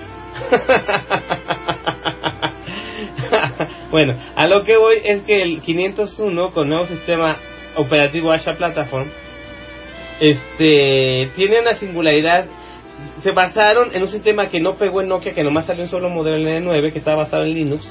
El sistema se llama Amigo, Mego, M-E-G-O, Mego, y se parece mucho al Mego. Eh, tiene una pantalla principal que se llama una línea del tiempo, eh, muy interesante, eh, que le permite decir, bueno, usted ayer hizo esto, hoy va a hacer esto, la agenda y los recordatorios, mañana se le olvide que es el cumpleaños de Menganito, o sea, tiene una agenda que va en pasado, presente y futuro, tiene eh, eh, un sistema operativo muy amigable con el usuario, eh, las apps. Lo único malo es que no hay suficientes aplicaciones. Como no es completamente Java, se le tuvo que dar un kit de desarrollo a los desarrolladores de programas para que adapten los programas más importantes, los adapten de una vez y en el transcurso de los próximos 4 o 5 meses ya hayan algunas este, algunas aplicaciones decentes para, eh, este, eh, para, el, para el 501 y los teléfonos que salgan con el Asha Platform eh, por ejemplo, ya tiene, lo que ya tiene es la aplicación de Facebook, la aplicación de Twitter, el Line, que es el sustituto del WhatsApp. WhatsApp prometió una aplicación para Asha Platform también. Eh, eh, una versión del navegador Opera Mini, una, nave- una, una versión del, opera, del navegador Express de Nokia, ya viene incluida. Eh, y no muchas aplicaciones, no tiene muchas cositas. Si ustedes se van a lanzar a comprar un 501, yo les aconsejo que se esperen tantito porque no hay tantas aplicaciones como para que digan, uy, yo puedo hacer con el teléfono miles de cosas. O a menos que haya adaptaciones de aplicaciones Java, pero en realidad hay que esperarnos a ver si se pueden adaptar o no. Pero lo interesante es que le apuesta mucho a los mercados de emergencia que la gente se compre teléfonos prácticamente desechables, que los use un año intensamente y que se compren el siguiente y que sea un buen teléfono, que no sea nada más un teléfono de cajita de conflicts que me saque del paso para llamadas y mensajes, sino que se pueda conectar a internet, que pueda ver yo mi- mi- todos mis, mis contactos, que pueda escribir mis correos, que pueda publicar en Twitter, que pueda publicar en Facebook, que pueda comunicarme con Line o con WhatsApp. O sea, hacer lo que ustedes hacen en internet todos los días con el teléfono, vamos. Eh, eh, entonces, ya se me fue toda la gente. ¿eh? Ya empecé a hablar de tecnología y se me pelaron, man. Sí, ahorita ya 39 en el servidor, no los conociera. Eh, por ejemplo, ya tiene, lo que ya se tiene, es que me, me, me entusiasmé mucho hablando. Pero si tienen alguna duda al respecto o quieren saber si usted ni siquiera sabía que sus teléfonos tienen sistema operativo, o no sé, a usted que me escuche y tiene algún teléfono Nokia, Asha, o de cualquier otro sistema operativo Symbian, no sé, 40, ya viejito, o un poquito más reciente, pues coméntenos si quieren, escriban el fantasma arroba brisno en Twitter o a su correo electrónico brisno arroba gmail.com y dígale, oiga fantasma, mire, yo tengo un teléfono así, tiene esto, me puede echar la mano. O, me digan, no, no es cierto, no que es una porquería, o que digan, no, no, no que es bien chido. Depende, eh, a cada quien habla como le ve en la feria. En mi caso muy particular, siempre he tenido teléfonos Nokia, siempre. Eh, y siempre tengo un Nokia a la mano, aunque tengo teléfonos de otras marcas por diferentes eh, cosas. Aquí en Inframundo del Espacio necesita estar uno muy bien comunicado, pero siempre tengo, con mi línea principal, con mi número principal de teléfono, siempre tengo un Nokia. Siempre. Si alguna vez, por ejemplo, tengo un Alcatel que tiene Android, pero ese lo usé un trabajo temporal que tuve y lo tengo todavía aquí, pero ese no es mi teléfono principal, a pesar que puedo hacer muchas cosas con él. No, mi teléfono principal siempre ha sido un Nokia. En este caso, fue un Nokia 303 hasta hace poco tiempo y ahora es un Nokia Asha 311, eh, que es muy práctico, es muy buen teléfono para las cosas que uno hace normalmente es un excelente.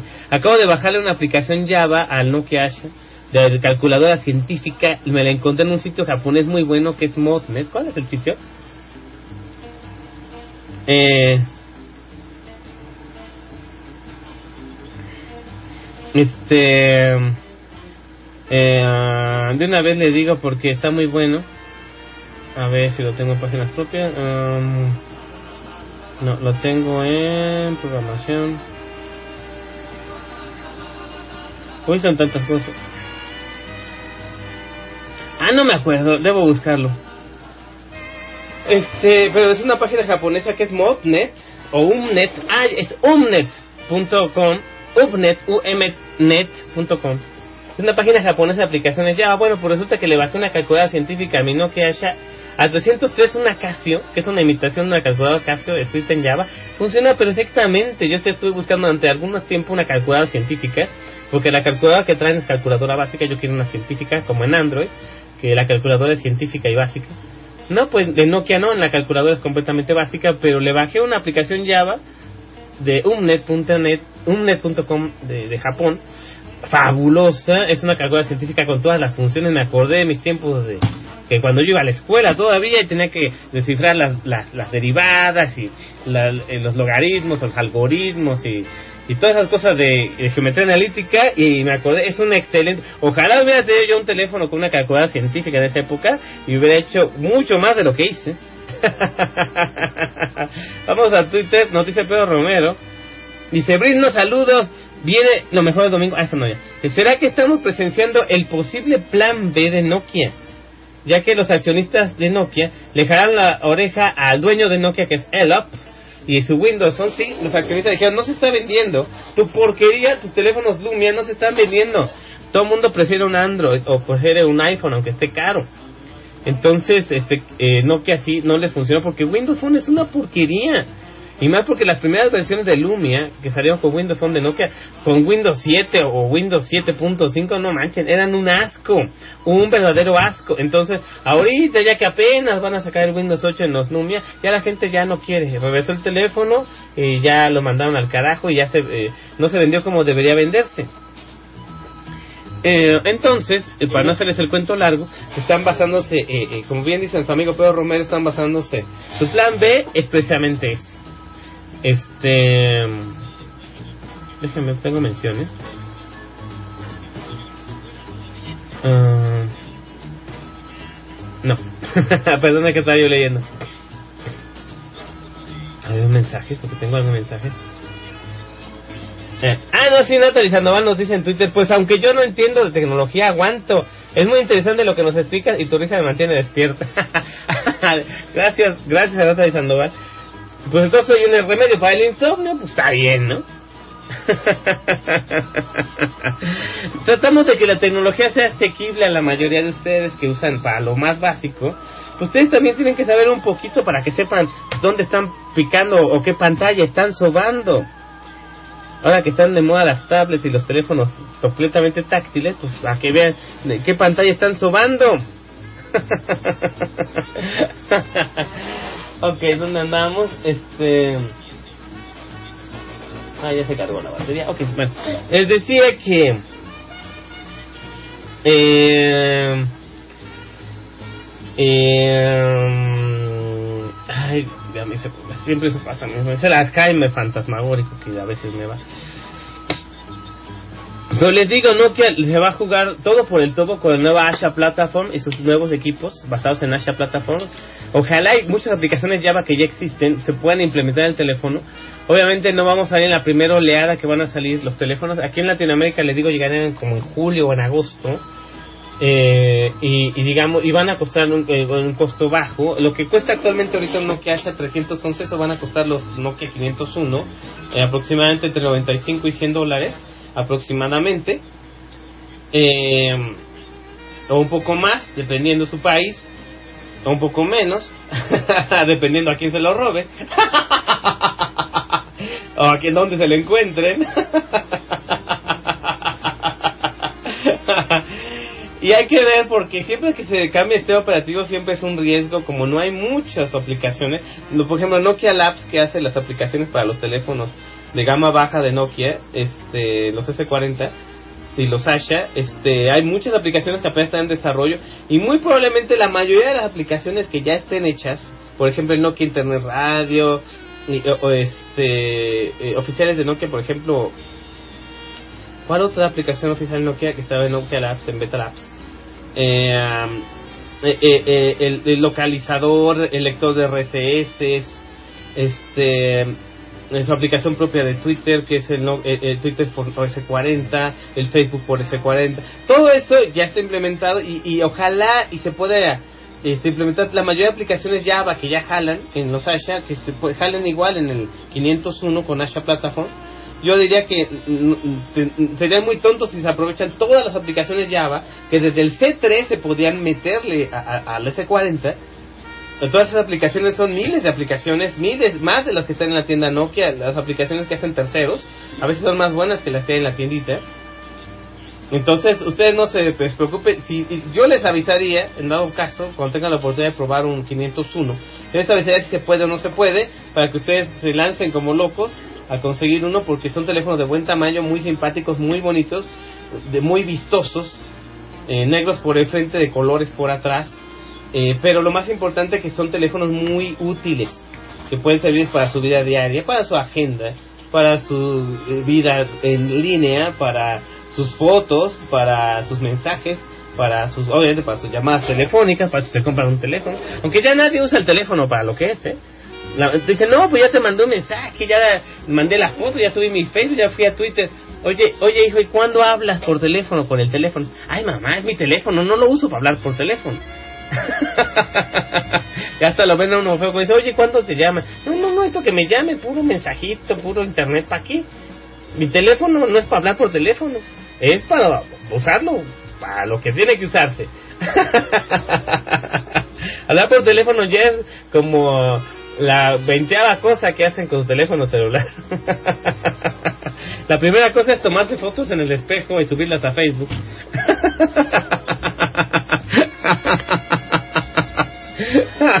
Son bien macuarros, me cae. ¿Por qué hacen eso, eh? Alguien que me, que me aclare y me disipe las dudas de que por qué se toman fotos en el espejo del baño. Todo salpicado ahí, luego con la taza del baño ahí, con algún, algo ahí flotando por ahí que sale la foto. No, no tiene.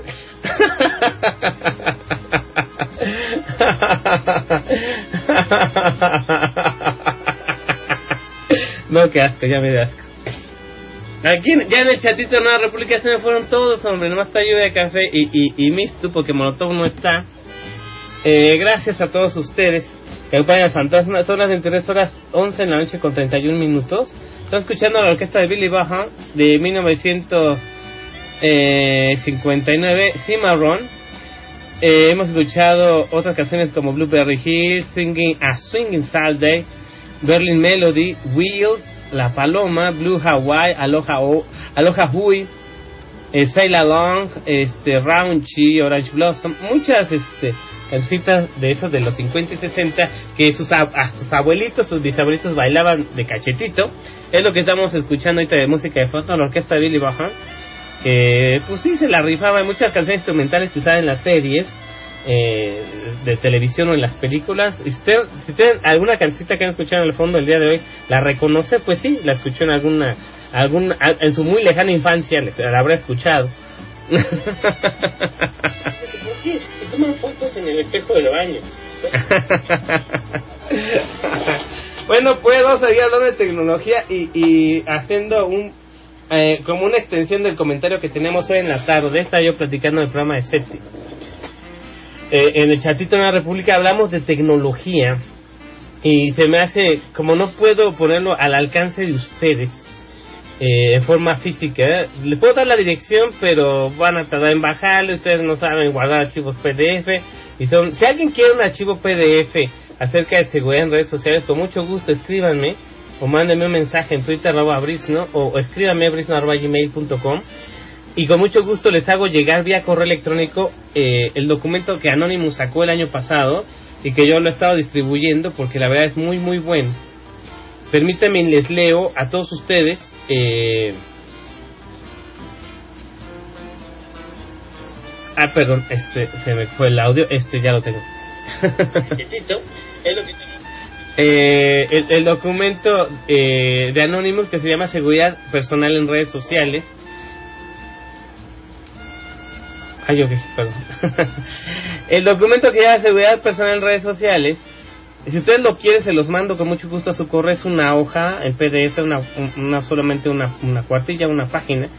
No pesa mucho, está en formato PDF eh, para que ustedes lo puedan leer eh, en su computadora o en su teléfono.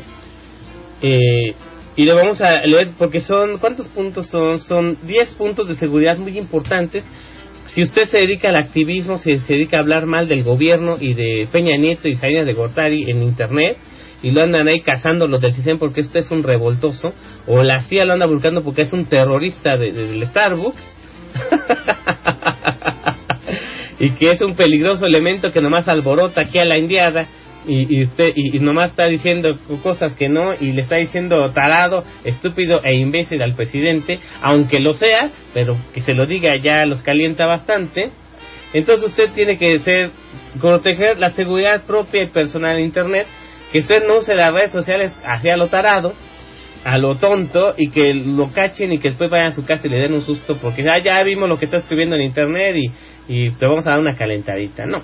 El documento se fue, especialmente después de la selección en 2012, este documento estuvo circulando mucho en Internet, pero al parecer no a todos ustedes les ha llegado no, no, o no muchos de ustedes lo conocen. Entonces, eh, vamos a leerles eh, estos 10 puntos. El documento se llama Seguridad Personal en Redes Sociales, eh, recopilado por Anonymous. Se los voy a leer íntegro y si lo quieren tener para que ustedes también lo manden a sus correos o lo tengan en sus páginas, en sus blogs o lo distribuyan por Twitter eh, y por Facebook, a pesar que vamos a hablar mal de Facebook ahorita. Eh, con mucho gusto, escríbanle al fantasma arroba brisno o en su caso, el brisno arroba gmail.com y con mucho gusto a vuelta de correo electrónico se los voy a regresar para que ustedes lo, lo lean y lo tengan guardado en su computadora. Ok, seguridad personal en redes sociales, eh, recopilado por Anonymous. Número uno, ninguna red social es segura. bueno, eso es más que obvio. Número dos, por ningún motivo comparta su información personal real o verdadera. incluyendo nombre completo, dirección, lugar de trabajo, ubicación, números telefónicos, fotografías, etcétera, no publique esa información en redes sociales. Principalmente no la publique en Facebook. Número 3. Entre 2009 y 2012 se ha incrementado significativamente la vigilancia por parte de los gobiernos y organismos de inteligencia, de inteligencia o espionaje policiaco. Aquí da varios ejemplos como el CISEN, la PGR, la Policía Cibernética y a nivel internacional el FBI, la DEA y la CIA en las diferentes redes sociales, con el pretexto de buscar delincuentes, pederastas o terroristas o gente que distribuye pornografía infantil, intervienen y eliminan cuentas y recopilan información sin que el dueño de la cuenta se entere, lo cual es aprovechado para investigar, acosar e inclusive amenazar, perseguir y amedrentar a personas que participan activamente en movimientos de protesta, organizaciones no gubernamentales, sindicatos y cualquier actividad contra los gobiernos o potencialmente desestabilizadora del orden público. Número 4. Cada vez son más los casos en que las personas que protestan contra las instituciones, la delincuencia organizada o el gobierno, y el gobierno, que es lo mismo, estas personas resultan amenazadas, acusadas o inclusive secuestradas o asesinadas. Ejemplos en México, Sindicato Mexicano de Electricistas, Luz y Fuerza, Yo Soy 132, periodistas y activistas independientes, defensores de derechos humanos, familiares de víctimas, etcétera. Y el común denominador en todos estos casos es que todas estas personas compartían su información personal y confidencial vía Facebook. Aquí empieza lo bueno. Policía ciber. Número 5. Facebook no tiene ningún tipo de seguridad confiable. Los datos de sus usuarios son intercambiados por los operadores y dueños del sitio a diferentes patrocinadores, gobiernos o instituciones de seguridad con una simple orden, a la cual usted accedió al aceptar los términos y perdón, los términos y condiciones al sacar su cuenta en Facebook. Número 5. Eh, seguimos en el 5, perdón. Los delincuentes como predadores sexuales, violadores, secuestradores y narcotraficantes o extorsionadores muchas veces se hacen pasar por cuentas falsas de personas jóvenes, atractivas o conocidas, a fin de ponerse en contacto con sus posibles víctimas. Así recopilan su información personal y solo es cuestión de días antes de que ataquen. Número 6. La manera más sencilla de recopilar la información personal de cualquier usuario en Facebook es lograr que la víctima acepte una solicitud de amistad o de ser incluido en algún grupo o comunidad. De esa manera, Señores, yo ya estoy de regreso. Ustedes disculpen, se me cortó otra vez eh, el internet, otra vez está empezando de latoso, pero ya falta 20 minutos del programa, así que no se preocupen. Bueno, seguimos. eh, Voy a leer otra vez el punto número 6, que fue cuando se me fue la señal de Nueva República. Este, así que vamos a leer. Eh, punto número 6 de este documento de Anónimos que se llama Seguridad Personal en Redes Sociales. Número 6. La manera más sencilla de recopilar la información personal o de cualquier usuario en Facebook es lograr que la víctima acepte una solicitud de amistad o de ser incluido en algún grupo o comunidad. De esa manera los permisos se liberan y la cuenta deja expuesta toda la información y datos que contenga. Eh, número 7. En dado caso de que le sea absolutamente indispensable comunicarse por medio de redes sociales, procure hacerlo en redes de microblogging como Twitter o idéntica. Así intercambiará la menor cantidad de, posible de información. Dese de alta eh, con una cuenta de correo electrónico desechable y de reciente creación. No intercambie fotos personales ni use su verdadero nombre o seudónimo conocido para identificarse. Y si aún tiene una cuenta en Facebook, ciérrela de inmediato. Número 8. En, en medida de lo posible, no utilice los servicios de redes sociales vía web, o sea, utilizando su navegador de Internet. Utilice un cliente de escritorio o programa externo para acceder a sus redes sociales. Intercambie continuamente los dispositivos en los que accede. El teléfono, la laptop, la PC de escritorio, etc. Número 9. No utilice Windows en ninguna de sus versiones para acceder a redes sociales. De preferencia, instale un sistema operativo GNU Linux en su PC o laptop con la que se comunica y accede a Internet. Todos los programas espía o programas de rastreo, virus, software malicioso, gusanos, rastreadores, ladrones de contraseñas eh, y datos confidenciales, la mayoría de estos programas están hechos para Windows y algunos para las versiones más recientes de MacOS 10. Use preferentemente cualquier distribución GNU Linux como sistema operativo principal en sus computadoras personales. Actualice constantemente el firmware de su teléfono o celular para asegurar la protección de su información confidencial. No haga clic en ningún enlace que le envíen por correo electrónico o en algún mensaje directo en Twitter. Es la manera más fácil de instalarle software malicioso o de espía o spyware en su PC con Windows y que le roben la cuenta o accedan a su información. Número 10. Todo uso de Internet puede ser potencialmente utilizado para localizarlo físicamente. Es importante no revelar información en la red. Si usted está dedicado a cualquier tipo de actividad controversial en línea, como discutir sobre protestas o postear en un blog sobre temas muy delicados o contra el gobierno, debe asegurarse de ocultar toda información con la que pueda ser localizado. Apague y prenda su modem varias veces al día o conéctese en lugares con internet público. Eh, este es el número 10, es, aquí abajo dice, tomado de varias fuentes fidedignas, testimonios y experiencias personales y del manual super secreto de Anonymous. Intercambie y comparta este documento con la mayor cantidad de personas posible. Distribuido bajo licencia GPL Creative Commons. Muy bien, señores, les leí en su integral eh, el documento este. Si lo quieren, que se los mande. Con mucho gusto se los mando. Eh, escríbame gmail.com o arroba en Twitter. Se los hago llegar vía correo electrónico. Con mucho gusto. Eh, es importante que ustedes tengan el conocimiento este eh, de saber cómo cuidarse cuando usan internet y se dedican a actividades subversivas. Para que no anden, no les den un sustito, hombre, de que les quiten una cuenta. Lo menos que puede pasar es que les quiten una cuenta en Facebook, por ejemplo, o en Twitter, pero lo más que les puede pasar es que vayan a su casa y se los secuestren o los acusen de terroristas. Si usted le dijo tontejo al presidente, hombre, le vamos a llevar al bote.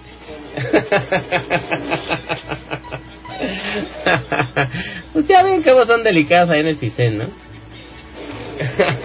sí, son las 23 horas 44 minutos en este instante. Está escuchando a la orquesta de Billy Bahan con Orange Blossom, una canción así como medio no, como medio del, de, vaquera, de vaqueros.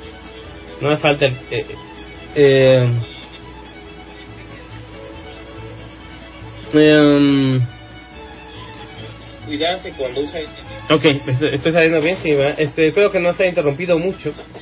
Pero retomamos, el, todo el programa está grabado, mañana puede escucharlo en el punto de Fantasma Negro o en brisno.blogspot.com. Si quiere escuchar otra vez este programa es integral, el episodio número 14 de Lo Negro del Fantasma, eh, de este 12 de mayo del 2013. Eh, lo pueden escuchar en su integridad, no se apuren. Pero no, no se cortó mucho, me di cuenta que cuando se desconectó Nueva República.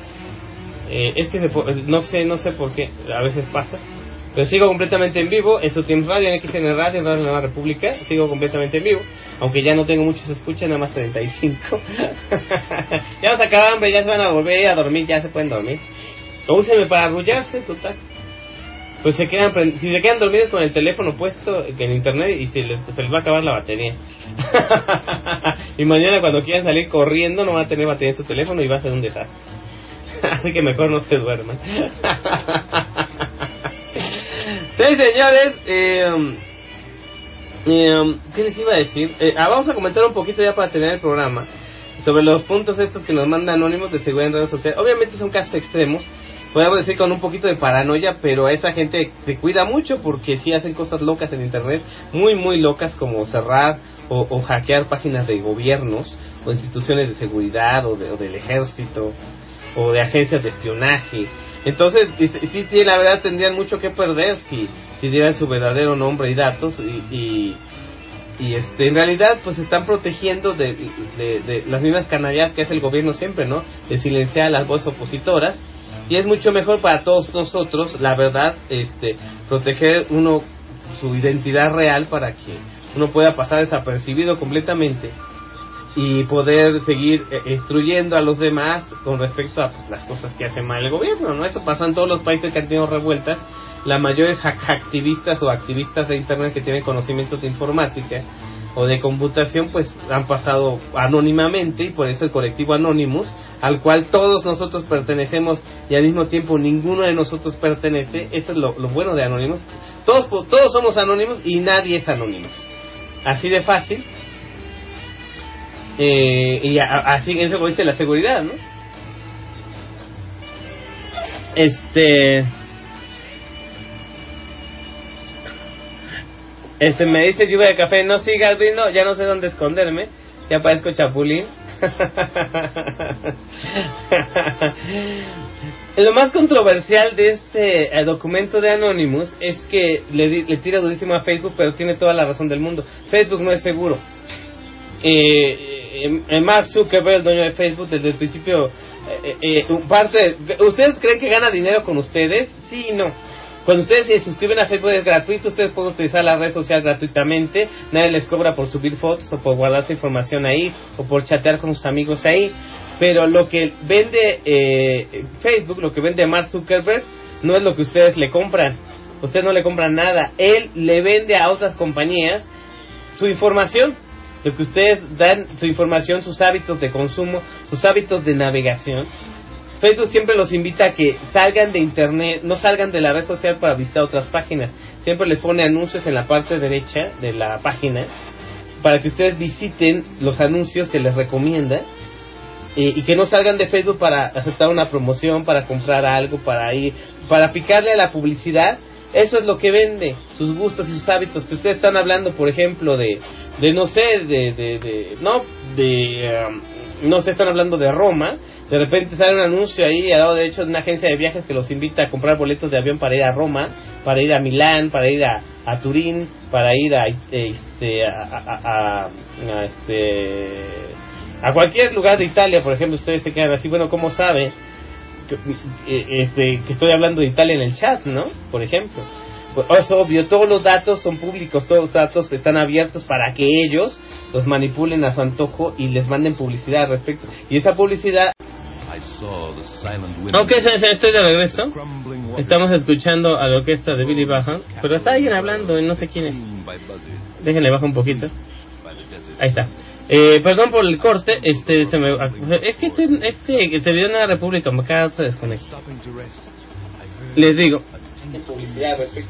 bueno, ya para terminar el tema de Facebook les decía que este Facebook les vende a sus a sus patrocinadores a las empresas la publicidad, es decir, yo tengo un montón de gente que tiene hábitos de consumo que les puede comprar a ustedes, les vendo sus gustos, les vendo la información que yo recopilo.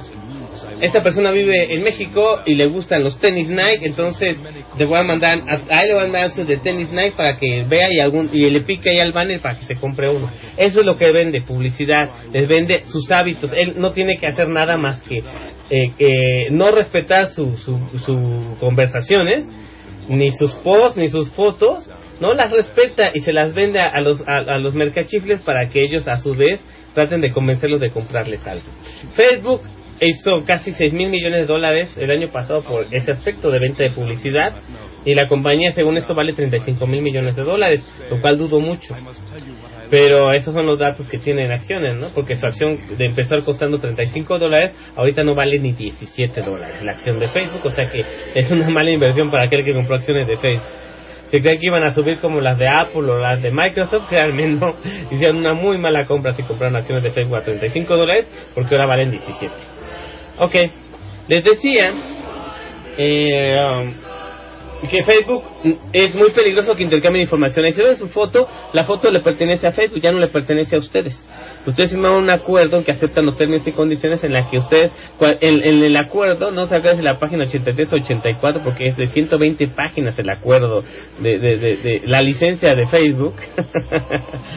en la página 83 84 dice algo muy significativo, dice que cualquier material audiovisual multimedia o cualquier información de carácter eh, eh, eh, de multimedia que ustedes suban a Facebook pertenece a Facebook. Ustedes le dan permiso a Facebook para que use esa imagen y que ustedes no le cobren dinero por usarla a cambio del, servicio de red social. O sea, dice, o sea, el pago que ustedes reciben por subir sus imágenes es que ustedes renuncian a cobrar por ellas eh, a cambio de que ustedes usen el servicio social gratuitamente. O sea, no es gratis Facebook, ustedes le regalan, para que Facebook le siga dando su cuenta gratuita, ustedes le regalan sus fotos. Y si Facebook usa sus fotos, no pueden demandar a Facebook por usar su información personal porque ustedes accedieron a que esas fotos las usara Facebook con su permiso. ¿Ya me entienden la onda? Ya más o menos entienden de, de, qué estamos hablando. O sea, no es gratis Facebook. Así de grave está la situación. Así que si van a usar Facebook, pues no usen la red social. Este, para nada, se vuelan sus datos, se vuelan, por ejemplo, ustedes dibujan un dibujo muy bonito y le escanean y lo quieren compartir en Facebook con sus amigos, pues ya no van a poder, si Facebook ve el dibujo y está padre, o la pintura, o la foto, y la usa en su publicidad, usted no puede reclamarle a Facebook que es suya, no, es de Facebook, ya se la regalaron. No pueden reclamar derechos de autor si ellos la usan. Imagínense qué grave es la situación del robo, el robo de propiedad intelectual o el de robo de material multimedia. Imagínense qué grave. Bueno, pues ahí sígale con su Facebookito. Igual, como decía el documento de Anonymous, es también es, es muy común que la gente que extorsiona, la gente que roba, la gente que roba identidad, la gente que secuestra, los violadores, los narcotraficantes, Facebook es un es una fuente completamente abierta de información. Si quieren vengarse de alguien, por ejemplo, pasa mucho. Si alguien habla mal de un narcotraficante eh, y tiene una cuenta en Facebook, los narcos lo que hacen es buscar al cuate ese en Facebook, lo encuentran, vulneran la cuenta, sacan toda la información, buscan su casa, está la- el baboso pone su dirección. Hay algo en Facebook que, es el posicionamiento global, ¿no? O el posicionamiento, dice, eh, eh, inclusive en algunas partes dice, está tuiteando desde desde Guadalajara o está aquí en, San Pedro de las Guayabas o, o sea les pone eh, estoy en Ecatepec estoy en Naucalpan estoy en Cancún estoy en Playa del Carmen estoy en, Poza Veracruz estoy en Jalapa estoy en, Tampico Tamaulipas estoy en Hermosillo Sonora estoy en Los Cabos en Baja California. O sea hasta ustedes acceden a que Facebook diga dónde están entonces el narco lo único que hace su perfil ver su estúpida información personal ya sé hasta dónde están en ese momento es un GPS sabe dónde están van y los matan Así han matado a mucha gente porque ahí van de babosos y deja la información en Facebook ahí latente ahí para que todo el mundo sepa dónde están. Está en el baño de su casa con los calzones abajo leyendo el libro vaquero. Así de tontos pueden llegar a ser. Por eso todo lo que compartan en redes sociales tengan mucho cuidado, usen una cuenta falsa eh, para entrar, para suscribirse, no den sus datos reales, eh, no den información confidencial a ninguna persona en Facebook, es ridículo. Lo- eh, es muy fácilmente rastreable y aparte lo que ustedes suban ya no es suyo. O sea, no se les hace algo así como una versión muy gandalla del gran hermano. Una versión muy, muy gandalla del ojo que todo lo ve. Escalofriante, peor que el libro 1984. Eh, eh, eh, no, no, no, es terrible el espionaje. Y ustedes que piensan que utilizar muy, muy sanamente la red social para eso, créanmelo, están en un error, en un grande error, gigantesco error. cuídense de información, cuídense ustedes, es lo mejor que pueden hacer. Eviten que los chantajeen, eviten que los extorsionen, eviten que los localicen. Vean qué hacen en internet, créanmelo. O sea, eh, eh, es muy posible que haya ya dejado información. Eh, usted piensa que no están hablando con una persona, no, están hablando con Mark Zuckerberg y le está robando toda su información al mismo tiempo que la generan. Es el robo más rápido del mundo. El- al mismo tiempo que ustedes están chateando en Facebook, le están robando su información al mismo tiempo. Es, es mejor que los ladrones que les quitan lo- los calzones sin quitar los pantalones. E- Es, es mucho más eficiente que eso.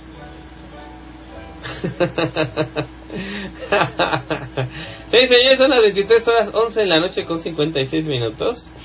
Se ha estado cortando un poco la señal. Pues no, de- no me pasaba del otro programa, hombre. Este programa pasé más de hora y 40 minutos bien, bien, muy bien, sin cortes.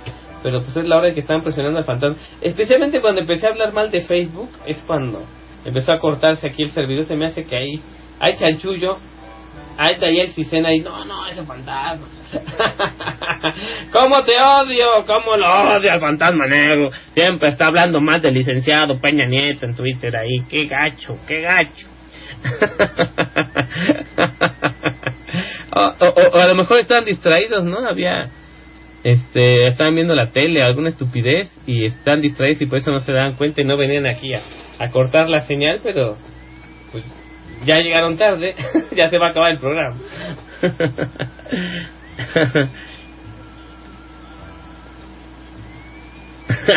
Dice lluvia café. Fantasma, lo bueno es que tú ya no lo dijiste. No, pues ¿qué lo dije? Siempre digo todo.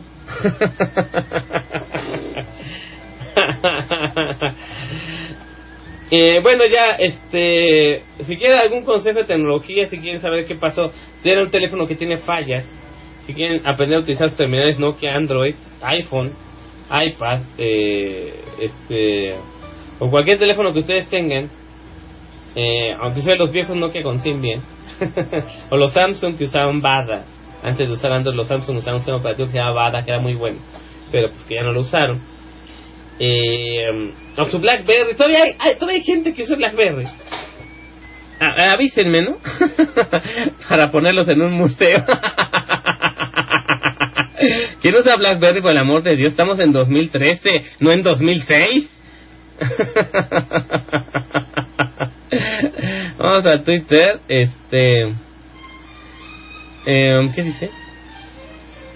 Molotov, ah, yo pensé que ni estaba oyendo nada, dice, te estoy oyendo vía TuneIn Radio desde el celular, dice Molotov, ah, mira, yo hablando mal de él. Lo bueno que aguanta. Este... Bueno, pues ya me voy, señores, ya son las 11 de la noche, 23 horas con 58 minutos. Muchas gracias a Molotov, Lluvia de Café y Mistu que aguantaron muy bien aquí en el chatito de la República. Y a la gente que todavía está conectada, 33 escuchas. Y a la gente que me escucha también, eh, aparte de Nueva República, me escucha en XN Radio y en su Teams Radio. Gracias a todos ustedes. Esto ha sido la transmisión número 14, el programa número 14 de Nuevo Fantasma, con viso del Fantasma Negro. Amo y señores del inframundo del ciberespacio, completamente en vivo como cada domingo de 10 a 12 de la noche. Y mañana escuchen, si no escucharon completo el programa, lo quieren escuchar completo, lo quieren guardar. Eh, a- dentro de algunos, eh, antes de las 2 de la mañana ya va a estar en, el, en iTunes, si tienen ustedes suscripción a iTunes, en el podcast de Fantasma Negro, o en su caso, eh, pueden escucharlo en brisno.blogspot.com. Eh, ahí, ahí está un reproductor para escuchar los podcasts, lo pueden bajar de uno por uno. Este, eh, pueden suscribirse al feed de RSS del podcast, podcastfantasmanegro.blogspot.com o a feedburner.com diagonal el podcast del Fantasma Negro, que es el feed donde lo tenemos integrado. Gracias de verdad a todos ustedes. Yo soy Brisno el Fantasma Negro. Eh, gracias. Eh, eh, pueden escucharme, ya les dije dónde. y como les digo cada domingo, eh, desde hace 14 domingos que nos escuchamos aquí en Lo Negro del Fantasma. Gracias, gracias de verdad. Hasta el próximo domingo.